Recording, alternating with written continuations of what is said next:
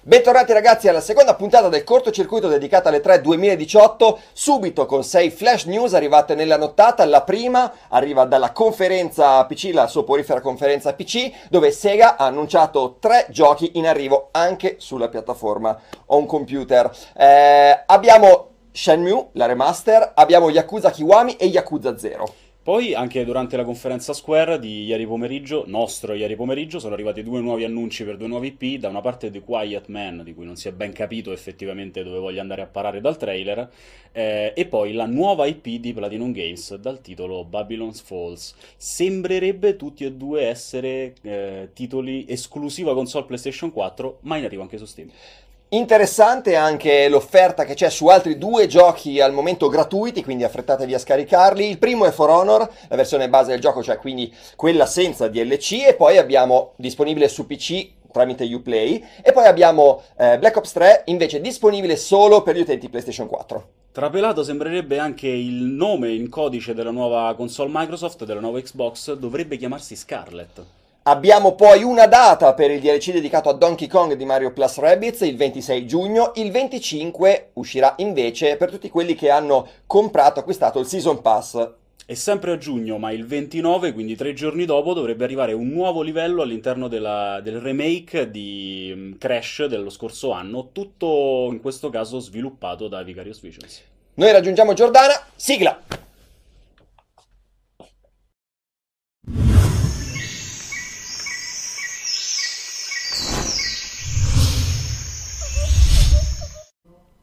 Buongiorno ragazzi, ben ritrovati come vi dicevamo in questa seconda puntata del cortocircuito dedicata completamente alle 3 2018. Qui con me c'è Emanuele Gregori in Arte Nerdocracy e da casa in collegamento dovremmo avere la buona Giordana Moroni, spero. Speriamo. Sì, oggi si sente ma non si vede. Oh, finalmente, eccola qua. Ciao Gio, ben trovata. Ciao. Che voi, voi non lo Grazie. sapete, ma in realtà noi la vediamo solo queste due ore e poi ci dimentichiamo completamente della sua esistenza. Oggi, insomma, tantissimi argomenti da trattare, molto molto importanti, probabilmente i più importanti e i più attesi della fiera, perché abbiamo la conferenza di PlayStation 4 e di Sony più che di PlayStation 4 eh, che c'è stata la notte, ma c'è stata anche la conferenza di Ubisoft, ci sono state un po' di notizie arrivate direttamente dalla conferenza PC, che ve le abbiamo elencate poco fa. Non bellissima la conferenza PC come al Troppo solito. lunga più che altro, come al solito. Va bene, allora io direi di partire subito a cannone con eh, il servizio di Giordana Moroni dedicato alla conferenza di Ubisoft doppiato da Federico Maggiore.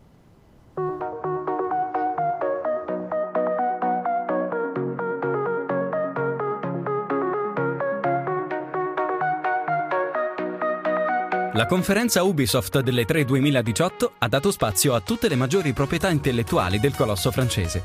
Come da tradizione ha aperto le danze una performance live di Just Dance, che conferma ancora una volta la grande varietà di tracce vecchie e nuove.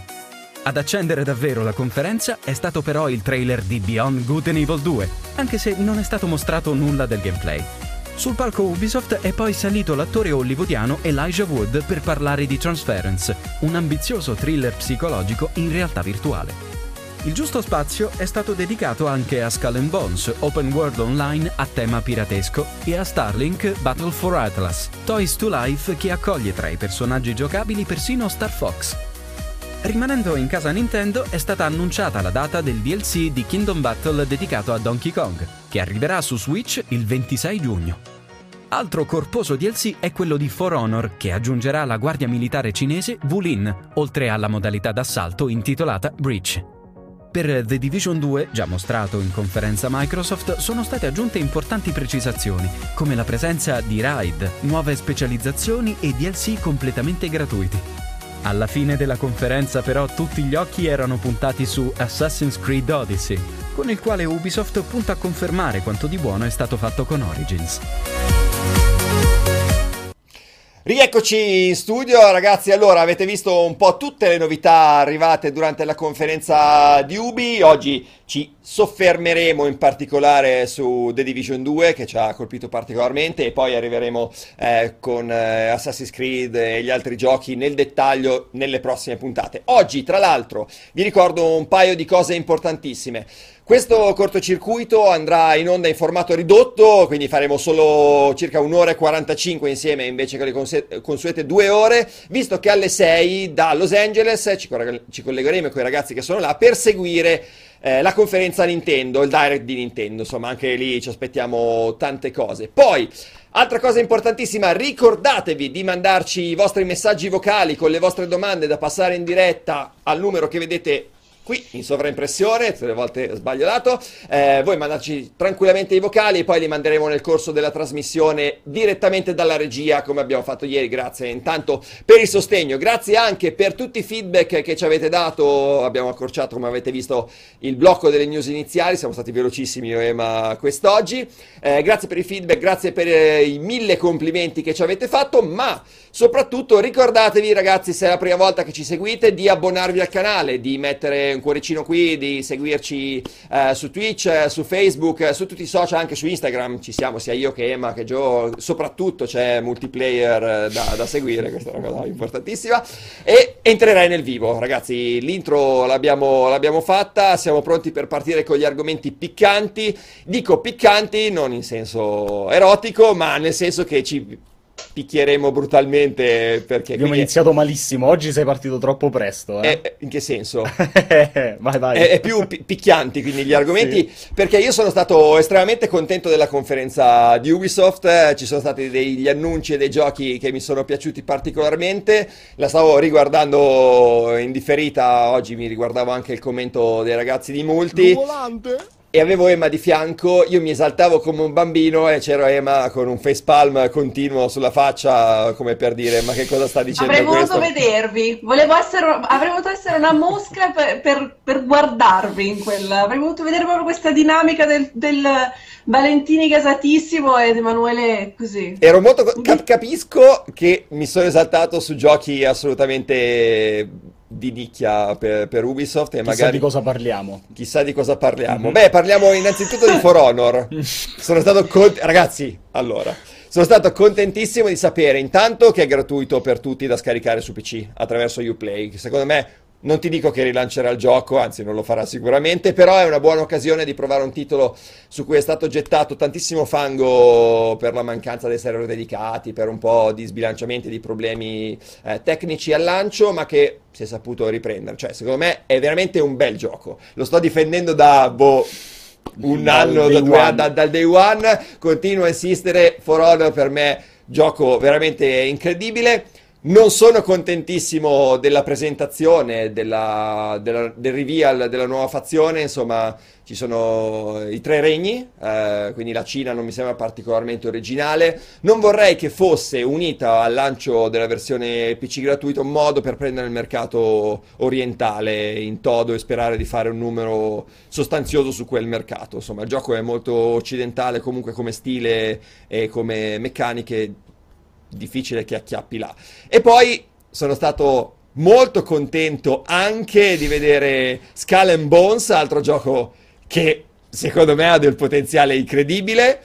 Quello anche secondo me, quello Brava ti, Gio, finalmente oh, seguirti. Oh, e, Emma fa dei gesti strani, ragazzi, adesso gli diamo E io non vi, posso, non vi, sto vedendo, ma posso immaginare. E, ehm, e, poi ci sono tante altre cose interessanti, c'è il DLC di Donkey Kong, eh, insomma, c'è il nuovo, il nuovo nuovo vecchio gioco eh, delle astronavi simile Amiibo, diciamo simile Amiibo mm-hmm. perché è un toy to life anche se non c'è l'interazione eh, esattamente come, come, gli Amiibo o come i vecchi Skylanders, però adesso c'è anche la collaborazione con Nintendo che ha fatto rivalutare a tutta la platea il titolo, invece per me era un gioco... Ieri su Twitter andava molto forte la definizione No Man Skylanders. No Man Skylanders, è vero, è vero, i colori un po' lo ricordano, i pianeti e le, le, creature da affrontare lo ricordano, non ci ho ancora capito niente del gioco, però secondo me... Ma c'è Star Fox, quindi...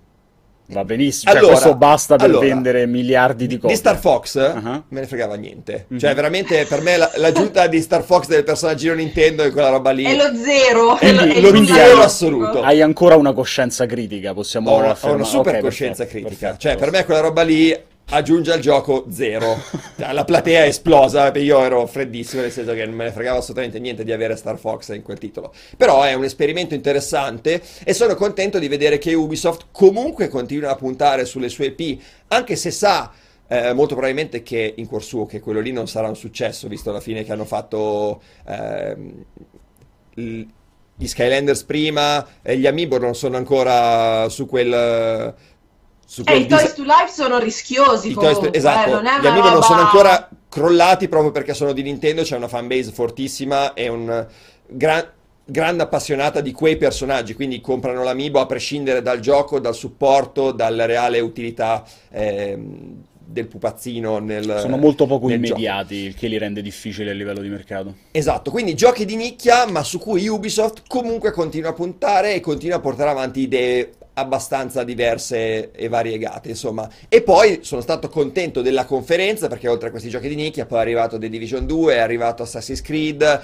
eh, sono arrivati insomma tanti giochi grossi una conferenza super solida con eh, qualche parentesi tipo il balletto di Just Dance che magari avrei fatto più corto, però c'è stata l'orchestra live per Ma annunciare... perché ce l'avete tutti con Just Dance ragazzi? L'unica cosa che ha dato un po' di colore a me è piaciuto, è Sono allegro. d'accordissimo, sono d'accordissimo. Cioè, è meno imbarazzante dell'apertura che c'è stata di, di Rage 2 secondo me, con, il, con la parte di, di, con, di concerto, tra virgolette. Per me è un'apertura abbastanza stata giusta, allegra, vivace, non, non, troppo sopra le righe. Poi era bella, quest'anno c'era anche la banda, quindi... Organizzato molto bene con l'entrata, con l'entrata all'esterno. Sì, poi voglio dire, deve esserci dietro un lavoro pazzesco perché sta gente si sarà allenata, avrà fatto la coreografia, l'avrà mh, probabilmente provata per settimane. Non puoi cadere in diretta. No, no, te, tempo speso benissimo, insomma, invece di, di, fare... No, no, per carità, se, se vi è piaciuto con gli sbandieratori dietro... Eh, sì, perché è sempre meglio che prendere della gente, metterla in una stanza e poi dire ok, ok, adesso usciamo tutti e andiamo nell'altro, nel,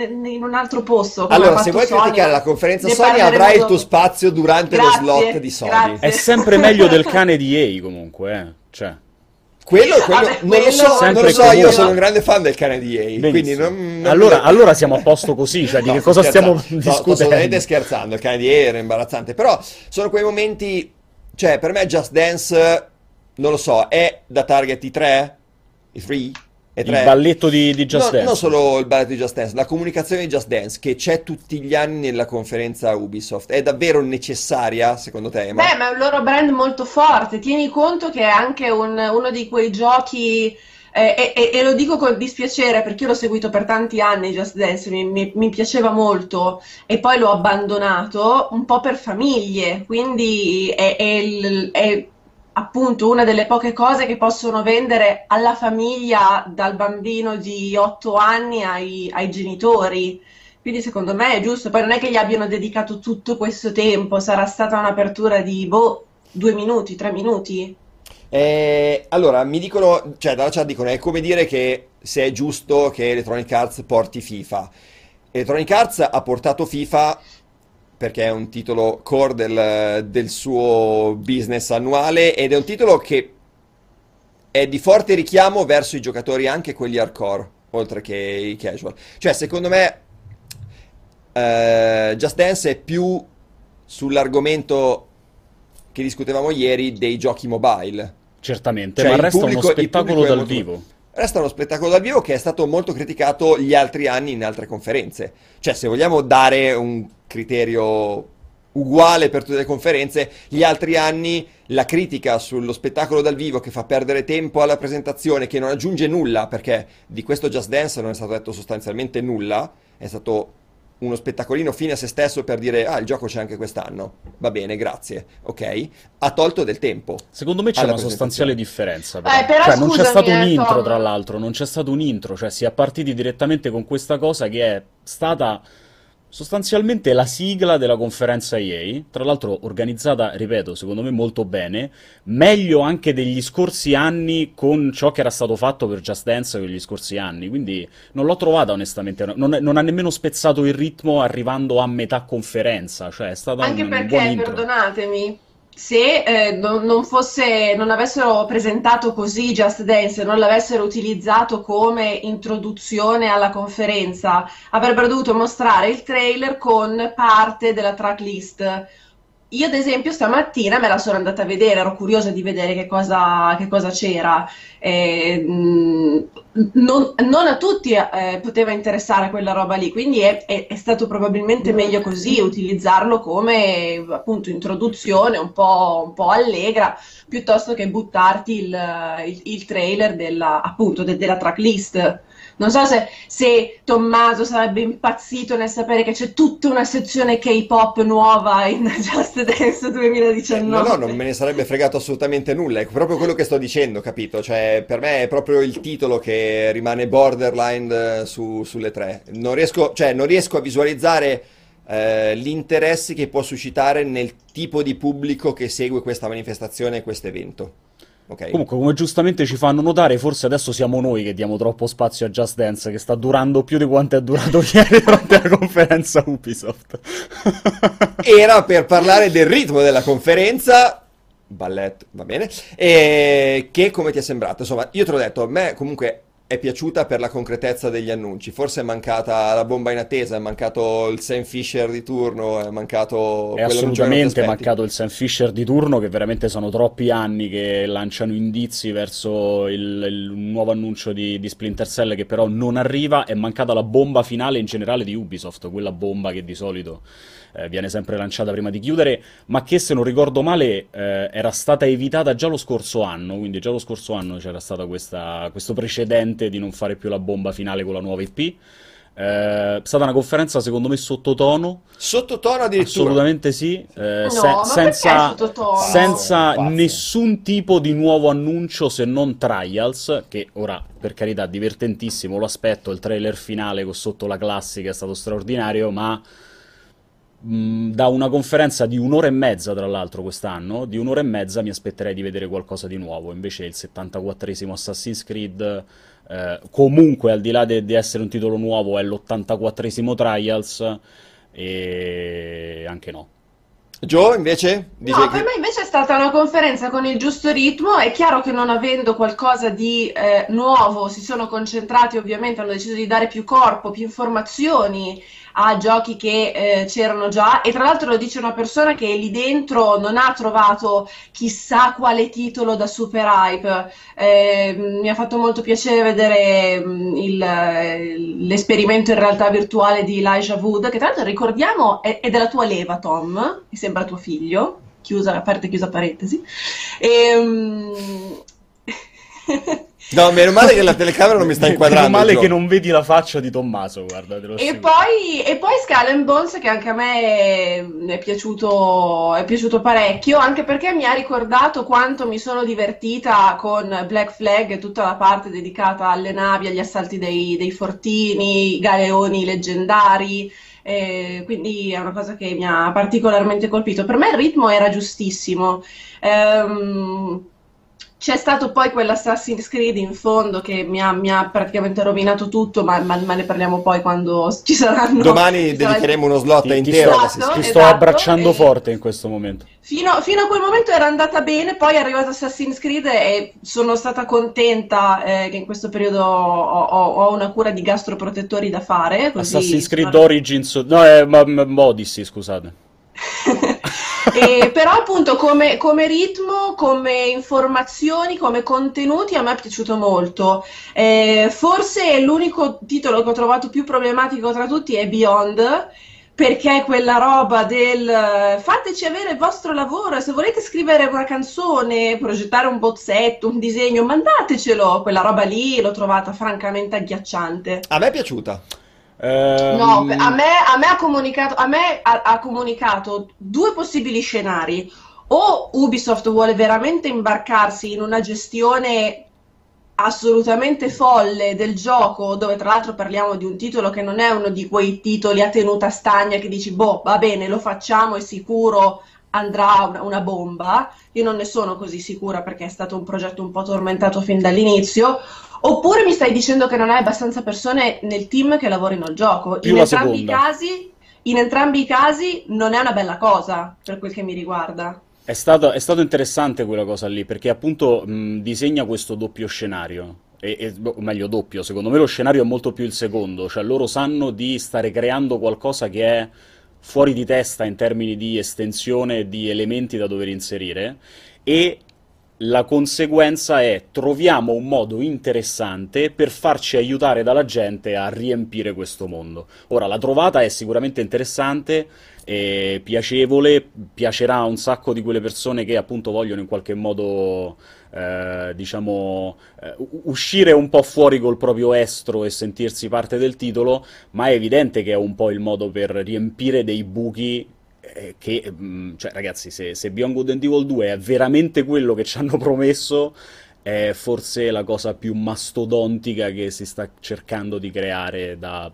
svariato tempo a questa parte. Io dicevo che sono contentissimo invece di questa voglia da parte di Ubisoft di inserire la community, il lavoro della community, il lavoro degli artisti che non fanno questo di mestiere all'interno di un gioco così importante. Secondo me è proprio l'idea di, di creare qualcosa insieme ai giocatori e secondo me questa è la cosa più bella che è uscita da... Sì, ma devi gestirlo come una macchina da guerra, Tom, perché quella roba lì se non la fai no, proprio, ma... cioè a orologeria è... Gio, no, non sono contenuti che alterano il gioco, capito? Non sono contenuti che no. vanno a modificare il gameplay, che vanno a modificare la storia, che vanno a modificare l'essenza stessa del gioco.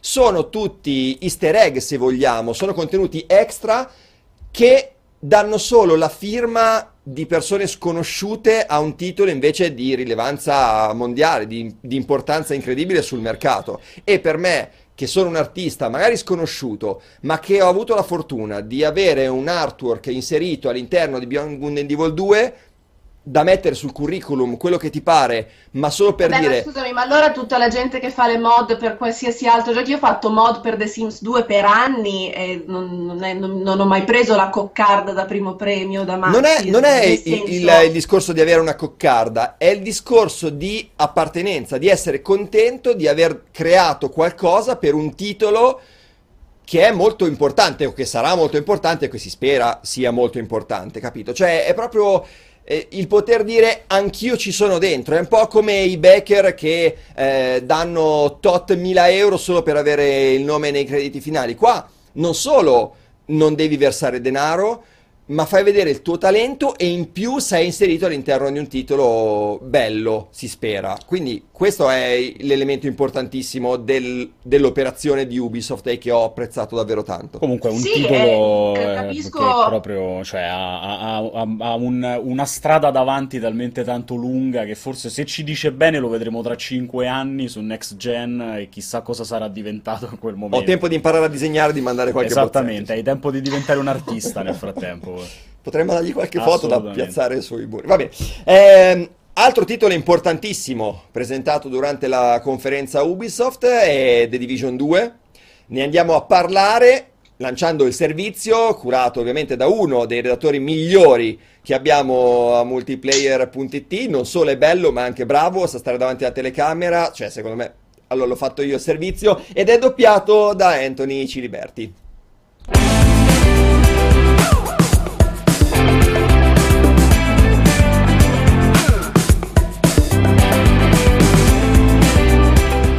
The Division 2 compie una scelta a dir poco coraggiosa per un titolo incentrato sull'esperienza online, abbandonare in toto la precedente ambientazione. Dite quindi addio a New York e date il benvenuto alla gloriosa Washington DC, ben sette mesi dopo il Black Friday, che ha dato il via all'epidemia attorno cui ruota la trama del gioco. Buttandovi su The Division 2 con la convinzione di avere a che fare con un videogame completamente diverso dal predecessore, rischiate però una cocente delusione. Ubisoft non ha stravolto le meccaniche di base e sia le sparatorie sia la gestione delle abilità sono rimaste molto simili a quelle a cui i fan del marchio si sono abituati. Le novità però non mancano, a partire dall'introduzione di tre classi specializzate equipaggiate con armi differenti. Queste specializzazioni dovrebbero essere tutte livellabili per ogni singolo personaggio, non compromettono la libertà di sviluppo dei giocatori e con le loro armi specifiche garantiscono una poderosa potenza di fuoco per qualche istante, a patto di trovare le rare munizioni necessarie a utilizzarle. Il team di sviluppo ha poi deciso di concentrarsi enormemente sui contenuti dell'endgame, introducendo raid da 8 giocatori pensati per mettere alla prova anche gli utenti più navigati. Oltre a questi, The Division 2 prevede ben tre capitoli futuri con eventi globali e contenuti dedicati ad ogni tipologia di giocatori, completamente gratuiti. L'uscita è prevista per il prossimo marzo su PlayStation 4, Xbox One e PC. Ok ragazzi, questo è uno dei giochi più importanti presentati da Ubisoft eh, quest'anno. Joe, ti si vede ridere, lo- Ragazzi nella chat eh, parlano, parlano dell'ambientazione di The Division 2 e... che potrebbe essere e- quarto giaro. Esatto, alcuni dicono, alcuni dicono Baggio, io propongo Buccinasco perché sono di Buccinasco e sono scappata quando, anzi i miei genitori sono scappati quando avevo circa sei mesi. Quindi- Eh, allora, un titolo che mi ha destato diverse perplessità, a dire il vero, questo seguito. Eh, pensavo di essere francamente più contento di vederlo in azione rispetto a quando è finita la presentazione. È insomma. interessante però perché ti ha lasciato questa, questa sensazione? Mi ha lasciato una sensazione terribile di, di già visto e di troppa poca evoluzione. Insomma, mi è sembrato ehm, un titolo che è stato sfruttato male da Ubi con il primo capitolo All'inizio? all'inizio, eh, che si è ripreso ultimamente una buona fetta di, di giocatori, ma che avrà lo stesso problema principale di The Division 1, cioè la varietà. Eh, ho visto delle azioni tattiche, strategiche carine, molto belle, ma che poi sappiamo benissimo che alla resa dei conti, quando sono i giocatori ad avere il pad in mano e non degli sviluppatori che devono costruire una demo di presentazione per le tre, alla fine tutta quella tattica poi va in fumo perché la gente si mette a sparare all'impazzata ai nemici, eccetera, che come abbiamo visto non sono più spugne di proiettili come una volta, quindi immagino ci sarà molto più caos, eh, molta- molto più casino, eh, anche di comunicazione, servirà maggior comunicazione tra i giocatori. E questo di solito porta confusione all'interno del gameplay, non è che porta strategia. Quindi sono molto dubbioso di avere un qualcosa con questo secondo capitolo che possa migliorare l'esperienza del primo gioco. Non so, ma tu invece sei, sei fiducioso, super fiducioso di questo The Division. Io ero eh, molto preoccupato dal cambio di location, che ormai era abbastanza chiaro e a tutti che appunto si sarebbe ambientato a Washington e non più a New York. Esatto. Ehm, perché? Perché inizialmente la paura era eh, legata un po', tornando a quello che diciamo ieri riguardo al confronto Destiny Anthem, facendo il confronto Destiny The Division, la paura era legata al fatto che il non continuare ad aggiornare un titolo già esistente, quindi con i suoi contenuti già creati negli anni, ma andarsi a spostare in un'altra location e quindi dover ripartire da zero, comporta il rischio di tornare indietro, no? fare un passo indietro e ritrovarsi con meno contenuti di quanti effettivamente ce ne siano oggi nel primo The Division. Però, eh, secondo me, hanno dato dei segnali importanti loro ieri sera, ehm, a partire dal, eh, dall'annuncio che tutto quanto il primo anno, e quindi i tre DLC, tre episodi del primo anno saranno completamente gratuiti e Gratuiti, disponibili certo. per tutti quelli che lo compreranno. Eh, l'idea di aggiungere queste specializzazioni che vanno a modificare un po' eh, la- l'approccio ai propri, ai, ai propri personaggi, ai propri specialisti durante l'endgame, i raid da 8 giocatori che hanno promesso saranno eh, con meccaniche decisamente più articolate rispetto al semplice vai lì, spara, prendi, prendi l'oggettino e inseriscilo, che era un po' il problema del- dell'endgame del primo, Quindi del potrebbero primo mettere Division. di scorta, banalmente, o qualsiasi altra cosa. E insomma. la stessa location di Washington ti dirò che in, in realtà mi ha, mi ha convinto molto più di quanto mi sarei aspettato perché chiaramente ehm, basta proprio una conoscenza base delle due città per sapere che New York è la griglia fatta di eh, lunghi corridoi con questi enormi grattacieli verticali che poi sovrastano tutto il resto, Washington invece è molto più ariosa. E quel poco che si è visto del gameplay sembra eh, aprire molto di più le zone e quindi dare la possibilità di vivere un'esperienza sostanzialmente modificata, chiaramente la stessa, è The Division, non mi aspettavo un gioco diverso. Sono d'accordissimo eh, per quanto riguarda la varietà delle zone. Come dicevo, la mia perplessità è, è sulla varietà dei nemici. Alla fine, sempre umani ci troveremo ad affrontare e sempre umani dovremo uccidere senza troppa varietà o voli pindarici appunto per, eh, per trovare un metodo ingegnoso per sconfiggere un nemico ultra forte, un alieno o qualsiasi cosa, come invece si può fare su Destiny, sui giochi basati sulla fantascienza o su razze aliene o su mutazioni o su quello che ti pare. È ovvio, ok? quello è il rischio. Cioè, tu dici che il realismo toglie, toglie varietà anche proprio in termini di, di- di- di gameplay, Tom? Esatto, Sei secondo questa- me l'impronta data mh, con The Division e che è il suo più grande limite, mh, e questo poi inficia anche sul gameplay, è proprio il- dettato dal realismo, cioè il troppo realismo messo in The Division che porta a uccidere gli esseri umani e limitarsi solo agli esseri umani che magari hanno una corazza più resistente, eccetera, ma che con un TPS di quel genere poi appiattisce l'intera esperienza di gioco. E quello per me è il, il vero handicap del primo capitolo e lo rivedo uguale in questo secondo capitolo. E quella è la mia paura più grande. Perché poi sul- sull'ambientazione più aperta, con più varietà, sono d'accordo con Ema. Però eh, mi resta quel grandissimo punto di domanda. Ma è una, una critica che sicuramente ci può stare. Io parlo da giocatrice a cui The Division non appartiene, nel senso che non, non ho giocato al primo, ma perché in generale non amo il gioco a servizio. Cioè, per me un gioco va comprato, va giocato anche tanto, molto, anche 130 ore, e poi si prende e si disinstalla. L'idea di tenere un gioco installato sulla console per due, due anni e mezzo mi spaventa un po' e non si addice a appunto quelli che sono i miei ritmi di giocatrice. A me non ha fatto una brutta impressione questo, questo The Division, a me è piaciuto molto il fatto che tutte le, almeno sulla carta ovviamente, tutti i cambiamenti che sono stati fatti sono stati fatti con criterio e coscienza da parte degli sviluppatori, cioè hanno ascoltato quello che volevano i giocatori e gliel'hanno dato. E questo secondo me non è mai una cosa negativa ehm, perché nel momento in cui ricevi un feedback e lo fai tuo, cercando di andarlo a correggere, non è una cosa negativa. Si sono concentrati tantissimo sul fatto che al- al- all'arrivo del level cap, che è a livello 30, mi sembra, ci sarà poi tutta la parte delle specializzazioni, questo permetterà di andare oltre in termini di personalizzazione, quindi di non stoppare il, il gioco quando si arriva appunto al, al level cap. E la considerazione che fai tu sui nemici è interessante, però se l'alternativa era avere di nuovo le orde di, di gente malata, degli zombie, eccetera, magari anche a posto così, ecco. No, no, va bene, non ti dico, cioè, non ti dico mh, di basarti di nuovo sulle orde di zombie, io dico, dico No, solo no, che, certo, che è un è limite che- effettivo della produzione, poi come lo risolveranno, se lo risolveranno, questo è un mistero. Non Da quello che che si è lo visto, risolveranno. cioè da quello che si è visto io non ho trovato niente davvero di originale nel- nei nemici che ci mettono davanti e quello mi ha fatto venire paura perché poi ho visto un gioco curatissimo con un sacco di dettagli, eh, un- con una buona grafica, ma che poi si dovrà scontrare con dei giochi similari come Destiny con eh, tutte le nuove espansioni che stanno arrivando e con, Anthem Anthem, dall'altra parte eccetera.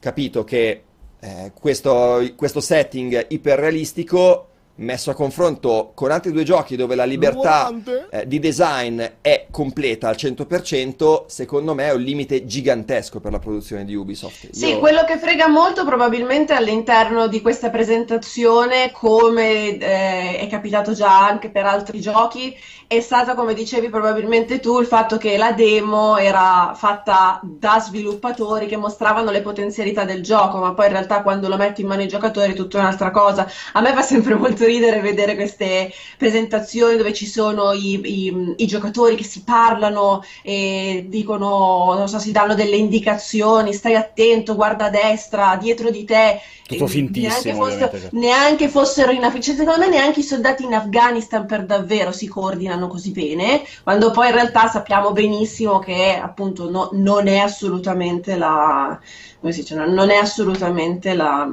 La, la realtà dei realtà. fatti, sì, neanche tra amici probabilmente si gioca così, capito? Figurati con gente incontrata casualmente su, su internet. Io raramente gioco online, ma quando gioco online e sento quello che esce dai microfoni aperti della gente con cui gioco, no- non è mai niente, non è mai niente di, di- che ti, che ti fa credere nell'umanità, ecco, sono mai quelle cose che dici, oh, che bello. Alien dice su, eh, su, Rainbow Six però questa cosa si fa, guarda, per, per, la mia esperienza si fa in maniera molto limitata, estremamente limitata su Rainbow Six, che è un gioco che ti porta comunque a collaborare perché hai dall'altra parte... Eh, non hai dell'intelligenza artificiale, ma hai dei giocatori che cambiano tattica e strategia ad ogni partita. Per quello la comunicazione diventa super importante in Rainbow Six. Qui hai visto? Comunque abbiamo un'intelligenza artificiale che non mi sembra che sia stata riscritta da zero e che adesso offra spunti tattici super interessanti, mi è sembrato piuttosto standard per un... E The Division non è nemmeno quel gioco che ti spinge a effettivamente fare squadra, non è quel gioco tattico, competitivo che appunto ti spinge a, a, a fare squadra con le persone con cui stai giocando, è Però un gioco, questo... anzi tutt'altro, che, che punta su, sul pubblico di massa. Proprio per questo hanno inserito ascoltando quello che dicevano loro ieri, eh, hanno inserito la questione delle specializzazioni, cioè il cambio dato dalla specializzazione e quindi le diverse, le, le diverse modifiche alle abilità, alle skill, ai gadget, dovrebbero portare a delle scelte un po' più profonde in termini di costruzione del team per riuscire ad uscire dalle varie situazioni. Il discorso uh-huh. nemici che dicevi te è vero, è ovvio che The Division vive di questa problematica di voler essere un titolo che in qualche modo combatte contro qualcosa dal design estremamente più libero come Destiny.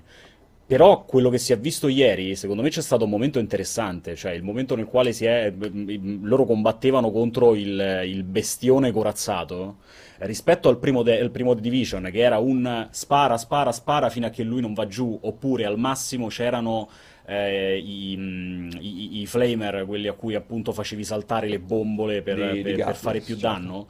Eh, quello che si è visto ieri invece è un personaggio che nel tempo va a perdere la propria corazza e passa dall'essere un bestione insormontabile all'essere un essere umano che ormai sta per morire. È chiaro, non avremo eh, Crota, non avremo Oryx di Destiny, ma eh, sarebbe anche stupido pensare di vedere una roba del genere, a meno che non vogliamo che The Division diventi eh, dall'oggi al domani combat- il virus è diventato, sta, ehm, sta, infettando tutti, stanno diventando zombie, allora vogliamo cominciare a vedere i zombie pure, gli, gli zombie pure in The Division? Però anche no. No, no, certo, non ti dico no, ti dico che comunque è una limitazione del setting, tutto lì. Certo, è certo, solo, solo quello il problema. Cioè, anche la stessa limitazione è in Ghost Recon, per dirti. Però in Ghost Recon la gestione del combattimento è estremamente diversificata rispetto a quella vista su The Division, perché in Ghost Recon ammazzi tutti con un colpo, due colpi alla testa. Qua invece il realismo ehm, di The Division va a cozzare contro un gameplay che in realtà di realistico non ha sostanzialmente nulla.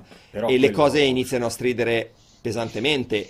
Questo è un MMO che cioè un MMO, scusate, cioè, stiamo parlando di un genere che richiede questo, cioè la, la, la, la, critica che si sente da anni guardando The Division, ah ma sto sparando in testa uno e quello non muore subito, ragazzi però lì evidentemente c'è anche un limite in termini di, di apertura mentale, cioè non ci si rende conto che quel tipo di genere lì non può eh, eh, no, non può eh, mettervi di fronte alla possibilità di fare un headshot e ammazzare una persona perché non è più un RPG. No, certo, però eh, sono due cose che, che, stridono l'una con l'altra. Ti sì, dico che sì.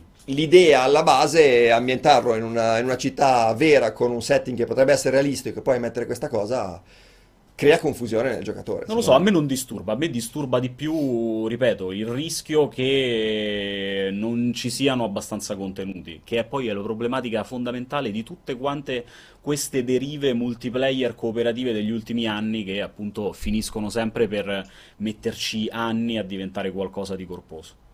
Va bene ragazzi, direi che abbiamo esaurito l'argomento The Division, Gio volevi aggiungere qualcosa? No, no. Argomento, ok. Eh, possiamo passare allora a parlare di un'altra conferenza che, che, ci farà discutere parecchio perché è cambiata nel ritmo e nella sostanza rispetto agli anni scorsi. Parliamo ovviamente di quella Sony. Il servizio è di Emanuele Gregori, lo mandiamo al volo.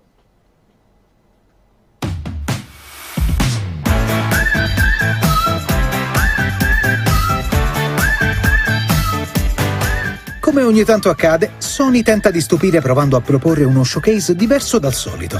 La conferenza PlayStation si è aperta con un lungo frammento di The Last of Us 2, introdotto dalla musica dal vivo dello stesso Gustavo Santaolascia, storico compositore della serie, all'interno di una riproduzione della stessa chiesa che fa da sfondo alle prime battute del trailer. Diversi minuti di filmato hanno lasciato spazio ad una corposa demo che ha messo in luce un gameplay ancora più crudo e cupo dell'originale. Dopo un intermezzo sfruttato per annunciare un prossimo update di God of War che introdurrà il New Game Plus, la conferenza è continuata con circa un'ora di contenuti senza soluzione di continuità. Dal primo gameplay di Ghost of Tsushima che ci ha presentato un titolo ambizioso con uno spiccatissimo senso artistico in grado di trasmettere realmente la sensazione di un quadro in movimento, arrivando ad un nuovo estratto di quel delirio creativo che sembra essere Death Stranding, un lungo trailer inframmezzato da pochi e confusi momenti di gameplay ha svelato la presenza delle prime due figure femminili del gioco, che portano i volti delle attrici Leia Seydoux e Lindsay Wagner. A spezzare il ritmo tra un grande titolo e l'altro ci ha pensato Remedy. Gli sviluppatori finlandesi tornano a lavorare con Sony dopo svariati anni, svelando Control, una nuova IP che sembra raccogliere tanto dall'eredità di Quantum Break. A fianco del team di Sam Lake, anche Team Ninja non ha esitato a presentare un primo scorcio di Nioh 2, sequel del fortunato action RPG uscito lo scorso anno. Ciò che però ha realmente scaldato gli animi dei presenti sono stati l'annuncio ufficiale con annessa data di uscita del remake di Resident Evil 2 fissata al 25 gennaio e un ulteriore trailer di Kingdom Hearts 3, utile a svelare il mondo dei pirati dei Caraibi. A chiudere uno showcase atipico ci ha pensato una nuova sequenza molto più dark e frenetica dello Spider-Man di Insomniac, dove a fare da mattatori sono stati i Sinistri 6, un gruppo di cattivi alleati per sconfiggere l'amichevole Spider-Man di quartiere.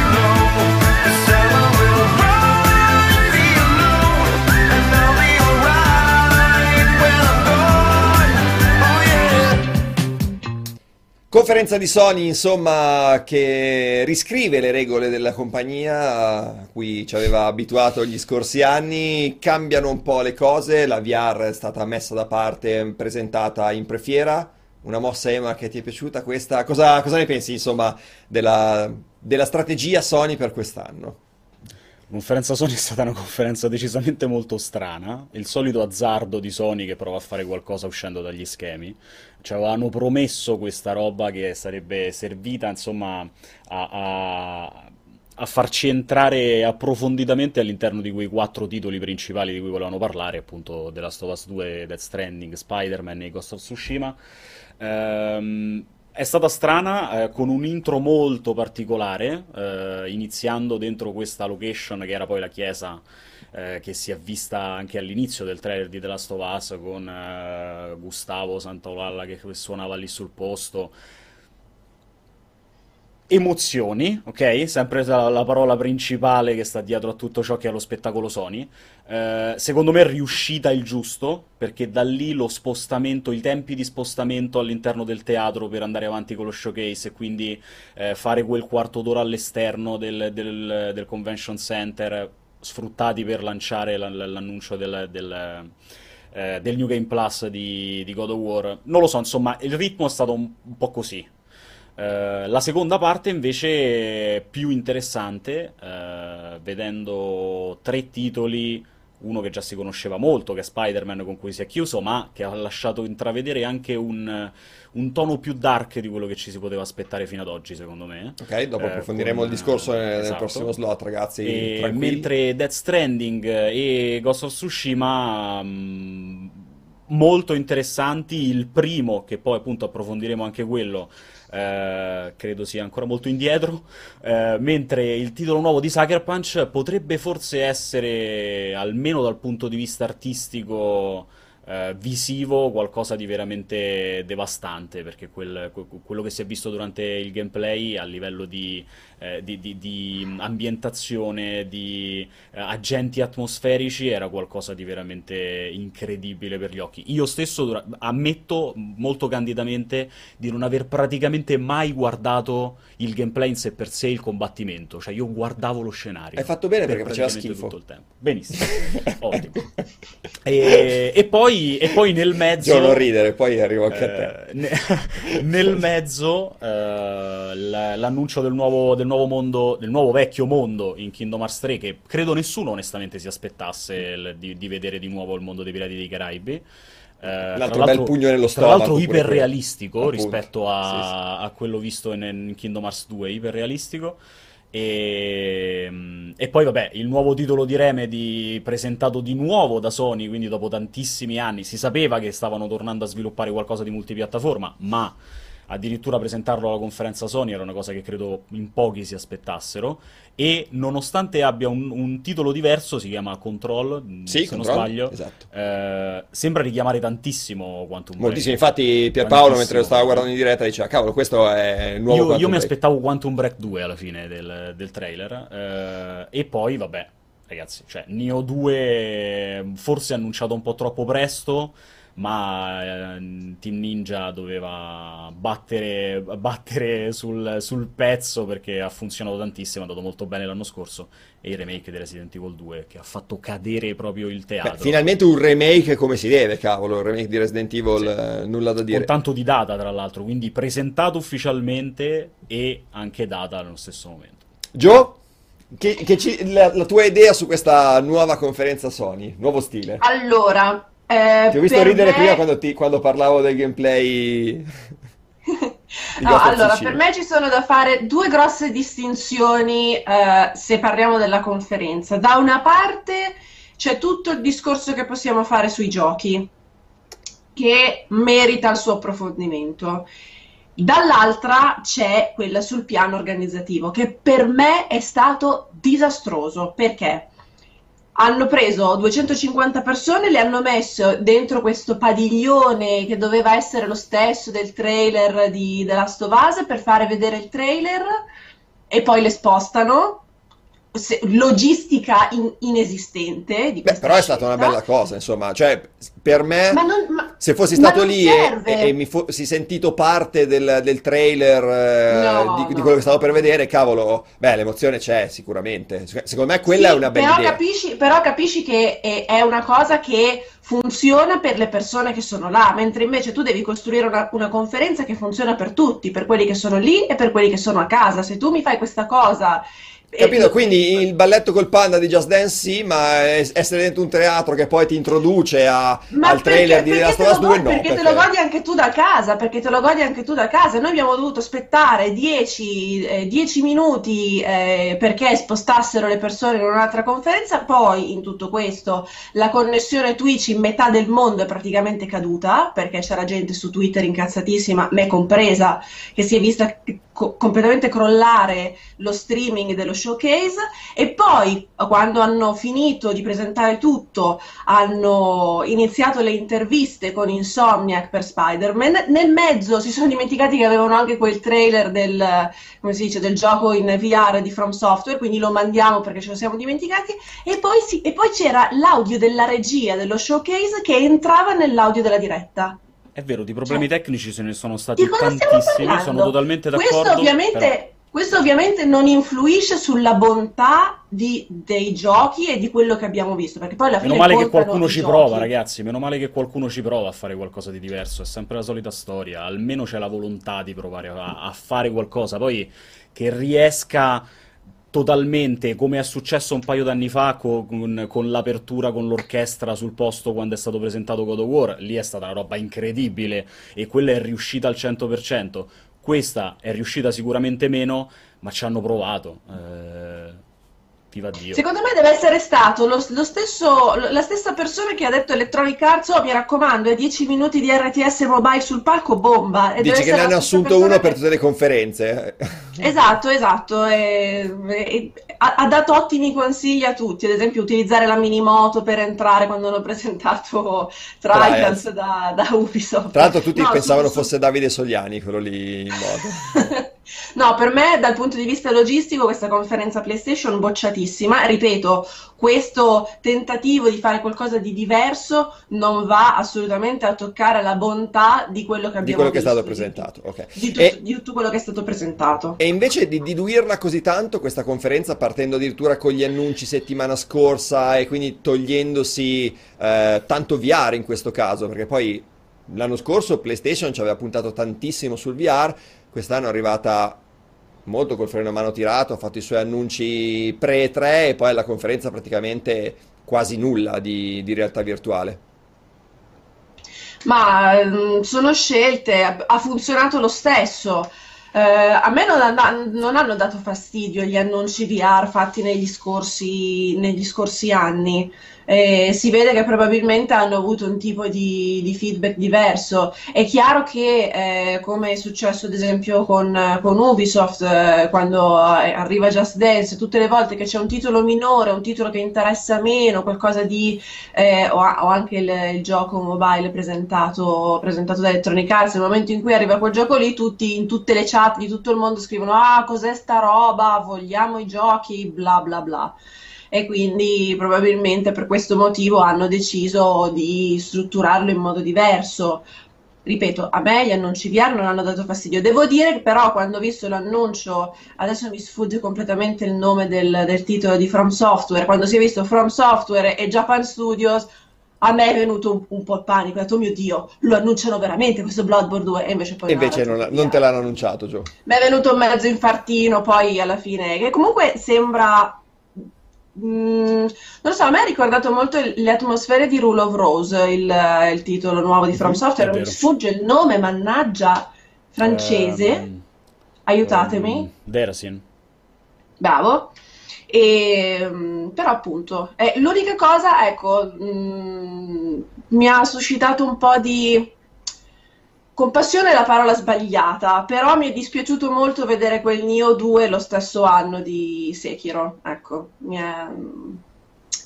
Di- Non- dici non insomma che C'è andranno- la guerra del Giappone C'è una guerra del Giappone, sì. sì, sì. Eh, al- allora, mentre, mentre Ghost of Tsushima secondo me rimane un po' in disparte perché è un gioco più tradizionale, lì stiamo parlando proprio del genere dei Souls-like, dove da una parte c'è il team di sviluppo che, tra virgolette, ha inventato il genere, dall'altra parte c'è chi è riuscito a emularlo con enorme successo e con, con maestria.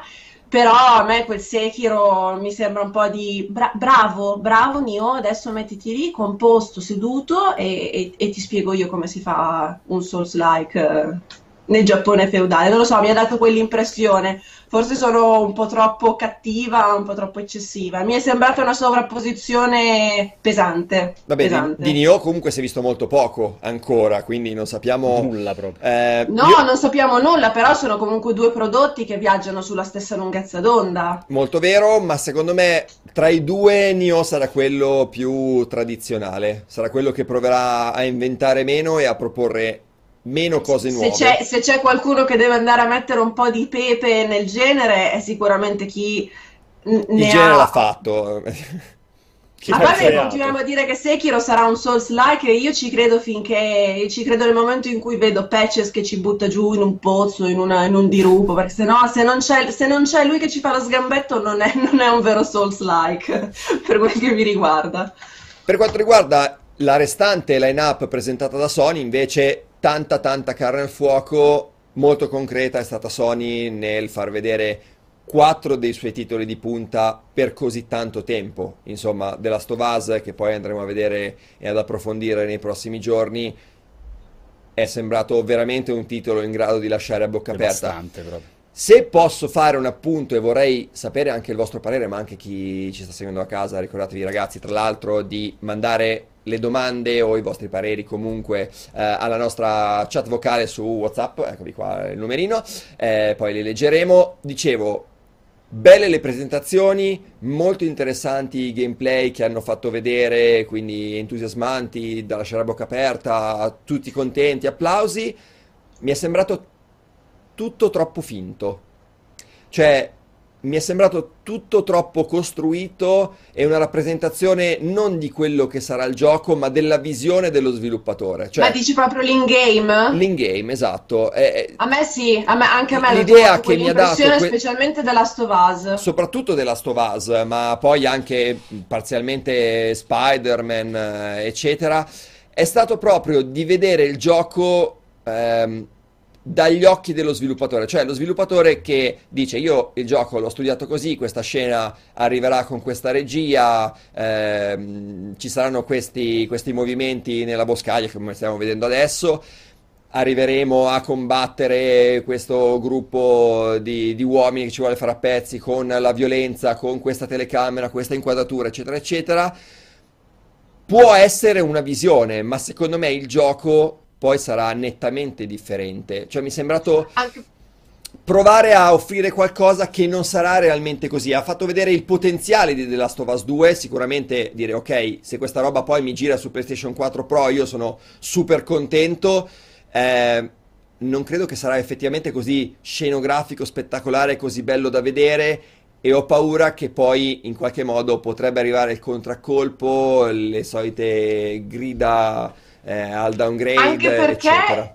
Anche perché in tutto questo, no- non per fare quella che si eh, accanisce sempre sui soliti dettagli, però ricordiamoci sempre che in, tutto in tutte queste presentazioni, secondo me, manca sempre una parte molto importante che poi pregiudica l'esperienza, che è l'intelligenza artificiale. Cioè, siamo davvero sicuri che quei nemici si muoveranno esattamente così, saranno così attenti, avranno queste animazioni? Non lo so, ed è quello che poi fa la differenza in un titolo. Poi, per carità, si è presentato benissimo, è stato molto bello, è stata molto bella la presentazione, ehm, però appunto... mm, Però ragazzi stiamo mettendo anche un po' in dubbio uh, un- uno studio che sono 15 anni che alla fine ci fa vedere delle cose. Io sono d'accordo con voi sul fatto che la demo in sé per sé fosse in larga parte scriptata. Come poi non ci prendiamo in giro, sono scriptate praticamente il 95% delle demo che vengono presentate quando si annuncia un titolo. Allora, una cosa. Però in scusa- questo scusa caso scusa mettiamo- mettiamo- mettiamo- Ti- cioè, stiamo ti mettendo in dubbio la bontà di Naughty Dog. Ti interrompo solo un secondo. Una cosa è una demo scriptata, una cosa è una demo studiata, ok? Ehm, quella di The Last of Us 2, secondo me, è, cioè, ha proprio degli elementi scriptati nelle animazioni, in quello che succede. Cioè, lì non c'è una persona che sta giocando con altri eh, sviluppatori e hanno ideato la demo per come deve andare. Lì c'è qualcuno che ha costruito la demo a puntino, molto probabilmente, e gli fa fare delle cose che poi non ci saranno nel gioco finale, capito? E questa è la mia paura più grossa. Ci sono delle scene, ci sono dei momenti che sono troppo cinematografici, troppo Il guidati. finale, ne parlavamo prima, Non solo il finale ma lo è stiamo vedendo anche questa scena eh, quando eh, lei è sotto la macchina, ad esempio, è tutto troppo finto, è tutto troppo bello da vedere ed è, ed è poco realistico che sarà così, capito? Ma non mi sorprenderebbe scoprire che invece sarà così. Perché Sarebbe- se c'è sarebbe una qualcuno, cosa fighissima. se c'è una qualcuno a cui fighissima. posso dare il Lasciami beneficio avere del il dubbio. dubbio rispetto a questo, è Naughty Dog, ragazzi. Cioè, stiamo parlando di Naughty Dog. Cioè, nel senso, viviamo in E, pace. e io ti parlo dell'intelligenza artificiale perché ho visto fare delle cose ai nemici in, in tutti gli Uncharted, dal primo all'eredità perduta, agghiaccianti. Ho visto de- dei nemici girare su se stessi, ho Sì, visto... ehm, eh, ci- ci eh, siamo- cioè, ho- io, io ho sentito anche gente lamentarsi per anni perché in The Last of Us 1 l- gli nemici non consideravano i nostri comprimari, ma poi li avrei voluti vedere nella condizione in cui andavano in giro e ogni volta che si alzavano per cambiare, No, però per cambiare quella- una copertura, allora il nemico lo vedeva e Quella ci è, scoprivano ma- a quella tutti è una scelta di design, non è un problema di intelligenza artificiale, però. Ok, appunto, quella- però quella io ti dico, eh, cioè, di ci rendiamo conto che è stata la critica più grossa mossa della of Us, quella? Certo, certo, ma eh, secondo me è insensatissima. Cioè, faceva perdere un po' di... ehm, Ma era una di- scelta di atmosfera, design ma era una scelta di naturalissima. design. Queste, come, come ti sto dicendo, però non sono scelte di design. Secondo me queste sono scene precalcolate. Capito? Sì, sì, ma io- io ripeto, io sono totalmente d'accordo con te. facendo paura. Sono totalmente d'accordo con te. Ciò che dico è appurato che sia precalcolato ed è assolutamente così. Se ricordate il primissimo trailer di gameplay del primo della Us, anche quello era molto precalcolato, con la scena di Joel che ad un certo punto cominciava a prendere a botte il tizio dentro la cucina e lo sbatteva da tutte le parti, cioè era tutta roba assolutamente precalcolata con la telecamera che si avvicinava. Ma Poi, quando abbiamo giocato a The Last of Us, avete sentito la mancanza di quello che vi era stato promesso da The Last of Us? Io no. No, no, certo. Quindi non vedo perché partire dal presupposto che ciò che ho visto questa notte nella demo di The Last of Us 2 appurato che sarà così e coscienti del fatto che sarà precalcolato, non possa trasmettermi quello che mi ha trasmesso questa notte guardandolo.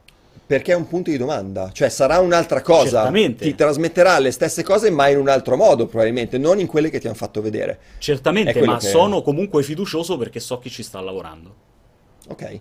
Altro gioco importantissimo. Di- dimmi Joe, Ah, dimmi Joe che poi... no, per me c'è una cosa forse ancora più grave in tutto questo. Io concordo assolutamente con quello che ha detto Tommaso, Eh, però secondo me c'è anche una- un, un dettaglio che è ancora più importante.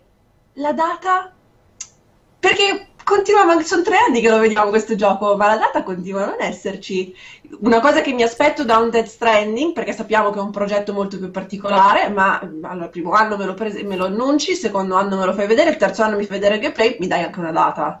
Altrimenti comincio un po', un po' a infastidirmi, no? È solo una mia impressione? 2019. Io sulla data mm, sono, cioè secondo me Sony ne ha, ne ha buttate comunque di cose sul piatto in questa conferenza, non è la data di The Last of Us 2 a lasciarmi male, cioè la mancanza della data, c'è tante altre, altre cose di cui discutere, quindi va benissimo così, tanto sappiamo che ci stanno lavorando, non è essenziale sapere che arriverà o quando arriverà di preciso, arriverà. Mettiamo, Quindi mettiamola per così. voi, non- eh, voi escludete la possibilità che sia addirittura un cross-gen? The Last of Us 2? Cioè, mi dici che quella lì è roba da PS5, tra virgolette?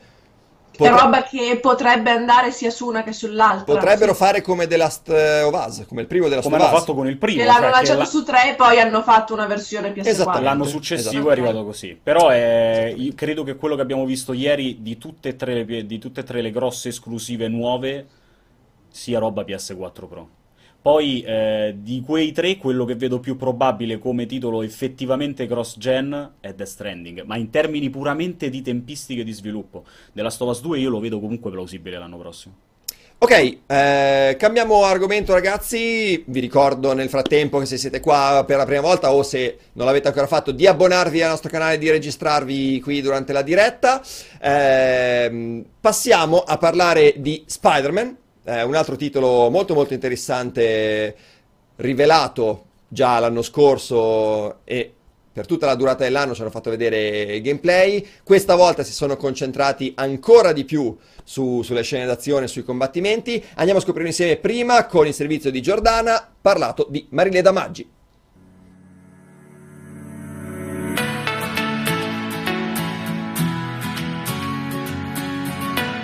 A Los Angeles abbiamo provato Spider-Man, l'esclusiva PlayStation 4 dedicata al supereroe Marvel in uscita il 7 settembre. L'uomo ragno può muoversi liberamente all'interno di una New York creata dal team di sviluppo in stretta collaborazione con gli studi Marvel.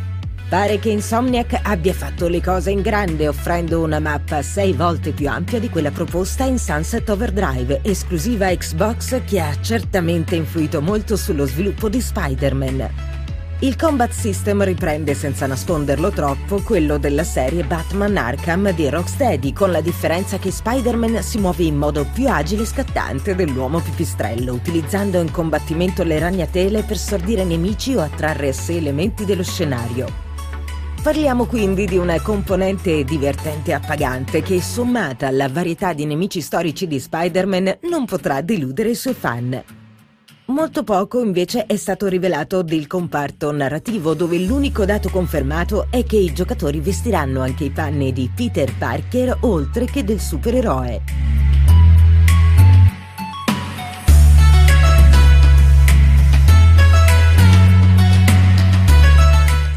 Non è sicuramente un titolo nuovo questo Spider-Man, eh, l'avevano già fatto vedere in altre diverse occasioni, però insomma questa volta ci hanno dato dentro col gameplay, non solo durante la conferenza ma anche nel post conferenza si sono visti 15 minuti, 20 minuti buoni di gameplay, c'è stato del free roaming, si sono viste bene i combattimenti, un po' meno bene forse eh, gli scontri con i boss, ma immaginiamo siano abbastanza standard con eh, gli attacchi precalcolati dei boss, eh, capire le tattiche e poi affrontarli eh, in maniera consona. Speriamo ogni boss con meccaniche diverse. Speriamo ogni boss con meccaniche diverse, ma credo proprio di sì, visto la varietà che hanno mostrato durante la, la conferenza. Uh, uno Spider-Man di Insomniac che aveva lasciato tutti a bocca aperta durante i primissimi trailer, eh, con l'uomo ragno che scherzava fuori da, da, dalla finestra e poi si lanciava eh, con le ragnatele in giro per la città e che personalmente piano piano poi si è riallineato un po' troppo al Batman di Rocksteady e ha perso un po' secondo me della sua carica.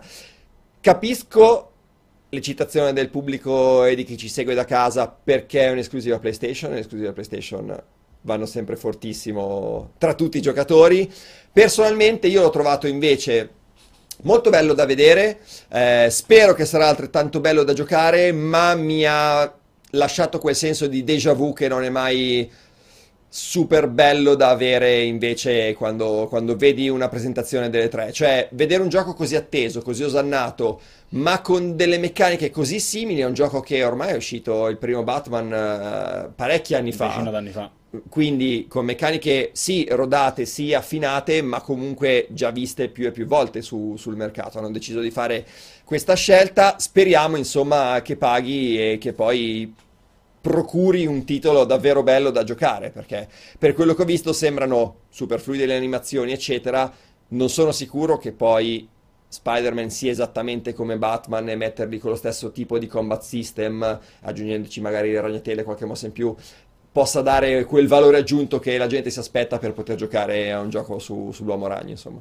Eh, c'è una doppia, una, due, due, mm, lati, due facce della stessa medaglia, no? Perché da una parte possi- le possibilità in termini di, di gameplay con, i, con, le ragnatele, quindi tutto quello che si è visto di queste, del, del gameplay di questo Batman di questo Spider-Man. Sì, di questo Spider-Man. Secondo me inserisce invece più varietà rispetto a quello che era il combat system di Batman, che comunque era molto interessante, era molto divertente quando uscì fuori dieci anni fa, ma comunque era limitato all'umanità di Batman, no? Uh-huh. Al di là dei gadget, dei mega soldi, ma poi effettivamente era, era comunque limitato all'umanità di Batman. Eh, quello che si è visto pure ieri, secondo me, è stato molto interessante. L'altra, l'altra faccia della medaglia è che rischia e un minimo di paura, ciò che si è visto ieri me l'ha dato, è che rischia di diventare troppo, troppo una caciara. E per caciara si intende un enorme casino. Eh, perché la, la, parte di gameplay che si è visto ieri, nel momento in cui lui cominciava a volare dappertutto con le ragnatele, si aggrappava, esplodeva tutto mentre rincorreva Electro, sì? eh, rischiava un po' di diventare un enorme casino. Se sono riusciti a eh, limitare il rischio di non capirci più nulla se non la quinta volta che riproviamo quella stessa sezione, eh, secondo me le potenzialità sono veramente enormi. Cioè, il titolo sembra divertentissimo comunque. Ogni volta che lo si vede, ogni sezione che ci fanno vedere sembra sempre più divertente. Ti viene proprio voglia di entrare dentro lo schermo, prendere il pad e metterti a giocare. E, e questa credo sia la cosa più importante per un, ti- per un, videogioco in generale, per un titolo su un supereroe, per un titolo su Spider-Man e per un gioco di Insomniac. Alla fine Insomniac questo fa, crea divertimento, è quello che prova a fare più o meno da sempre. E ci sta, secondo me, riuscendo. Manca talmente tanto poco.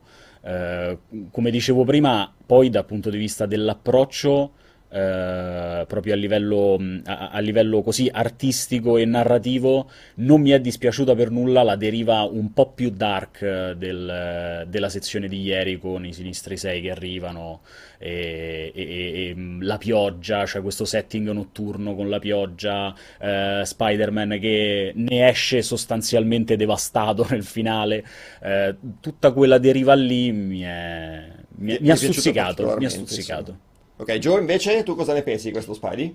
Allora, per me era il best 3 dell'anno scorso, quindi voglio continuare, voglio continuare assolutamente a crederci e ci credo anche un po' per speranza, perché questo è il grande salto di Insomnia, che, si è sempre dimostrata un validissimo team di sviluppo nel corso degli anni, ma che non ha mai fatto quel balzo AAA che, la, che le è permesso di arrivare ai livelli altissimi. Eh, io ho sempre guardato i loro lavori un po' con gli occhi a forma di cuoricino.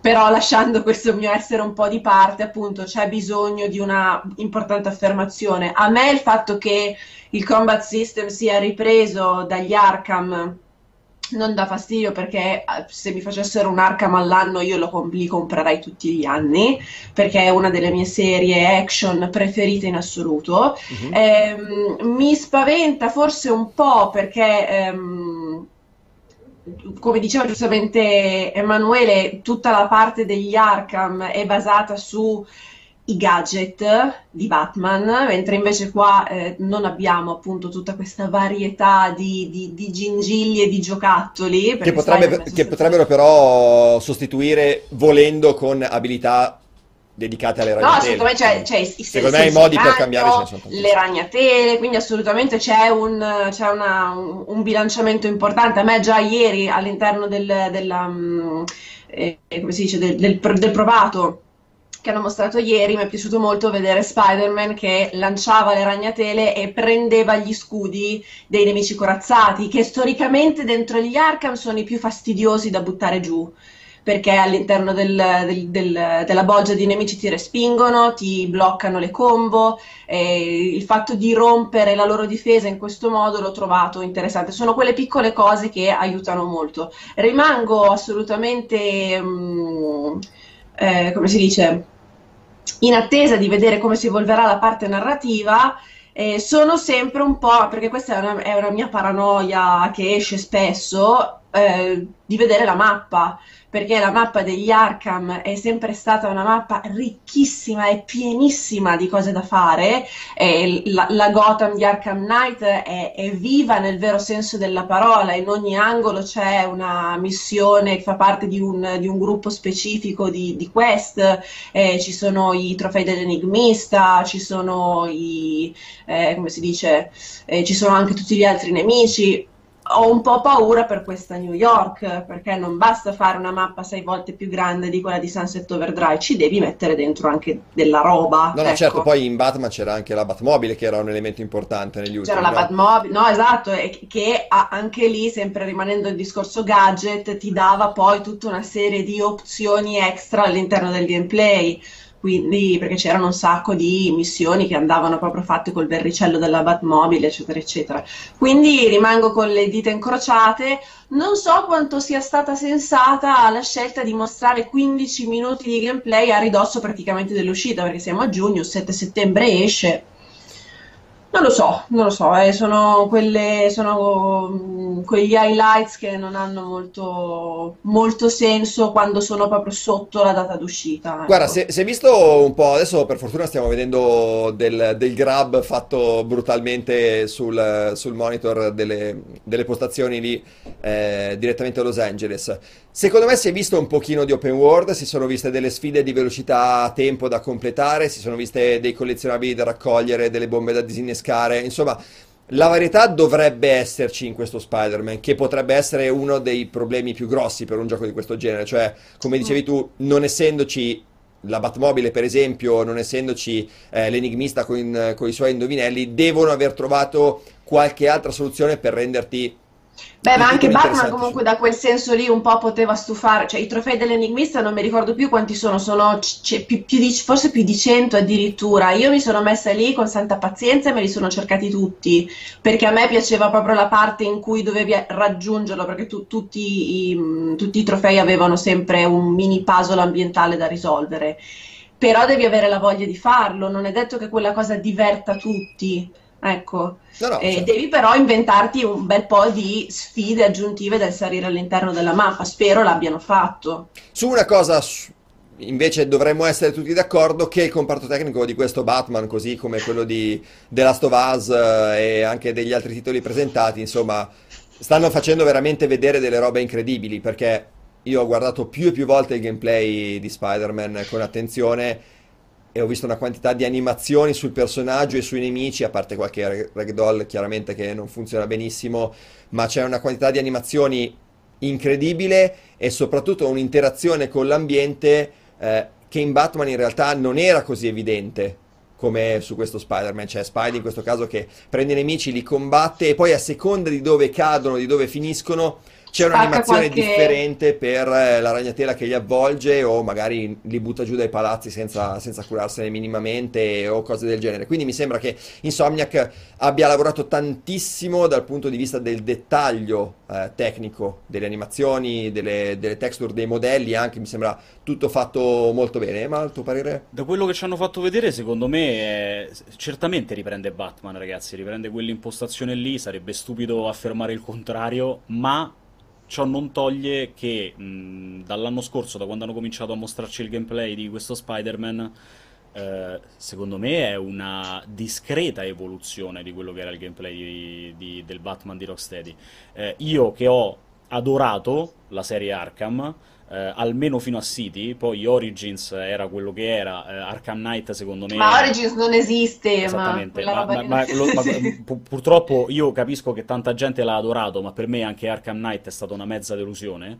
Eh, Eh, a me è piaciuto tantissimo. perché, perché c'era um, l'introduzione della, eh, della Batmobile era fighissima, era resa straordinariamente, ma il gioco per il 50% era dentro la macchina e sembrava che stesse diventando Carmageddon più che Batman.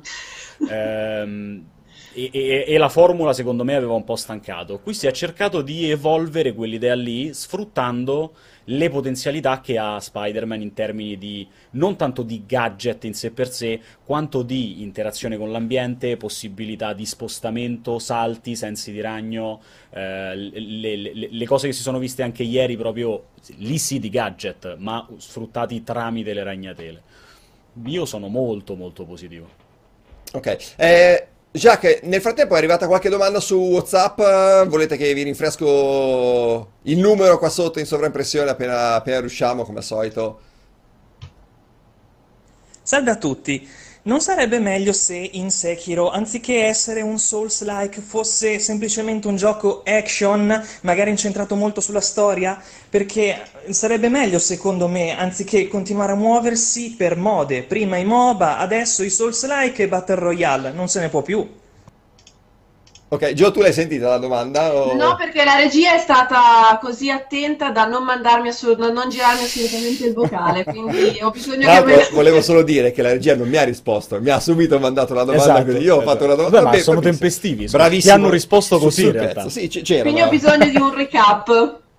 Eh, niente, ci chiedevano se Sekiro non dovrebbe, cioè, se non ha stufato il fatto che sia un nuovo Souls-like sostanzialmente. Se possa essere più possa essere interessante più interessante. la possibilità che non sia effettivamente un Souls-like, ma sia un action molto più incentrato sulla storyline, sulla narrativa, sulla narrazione.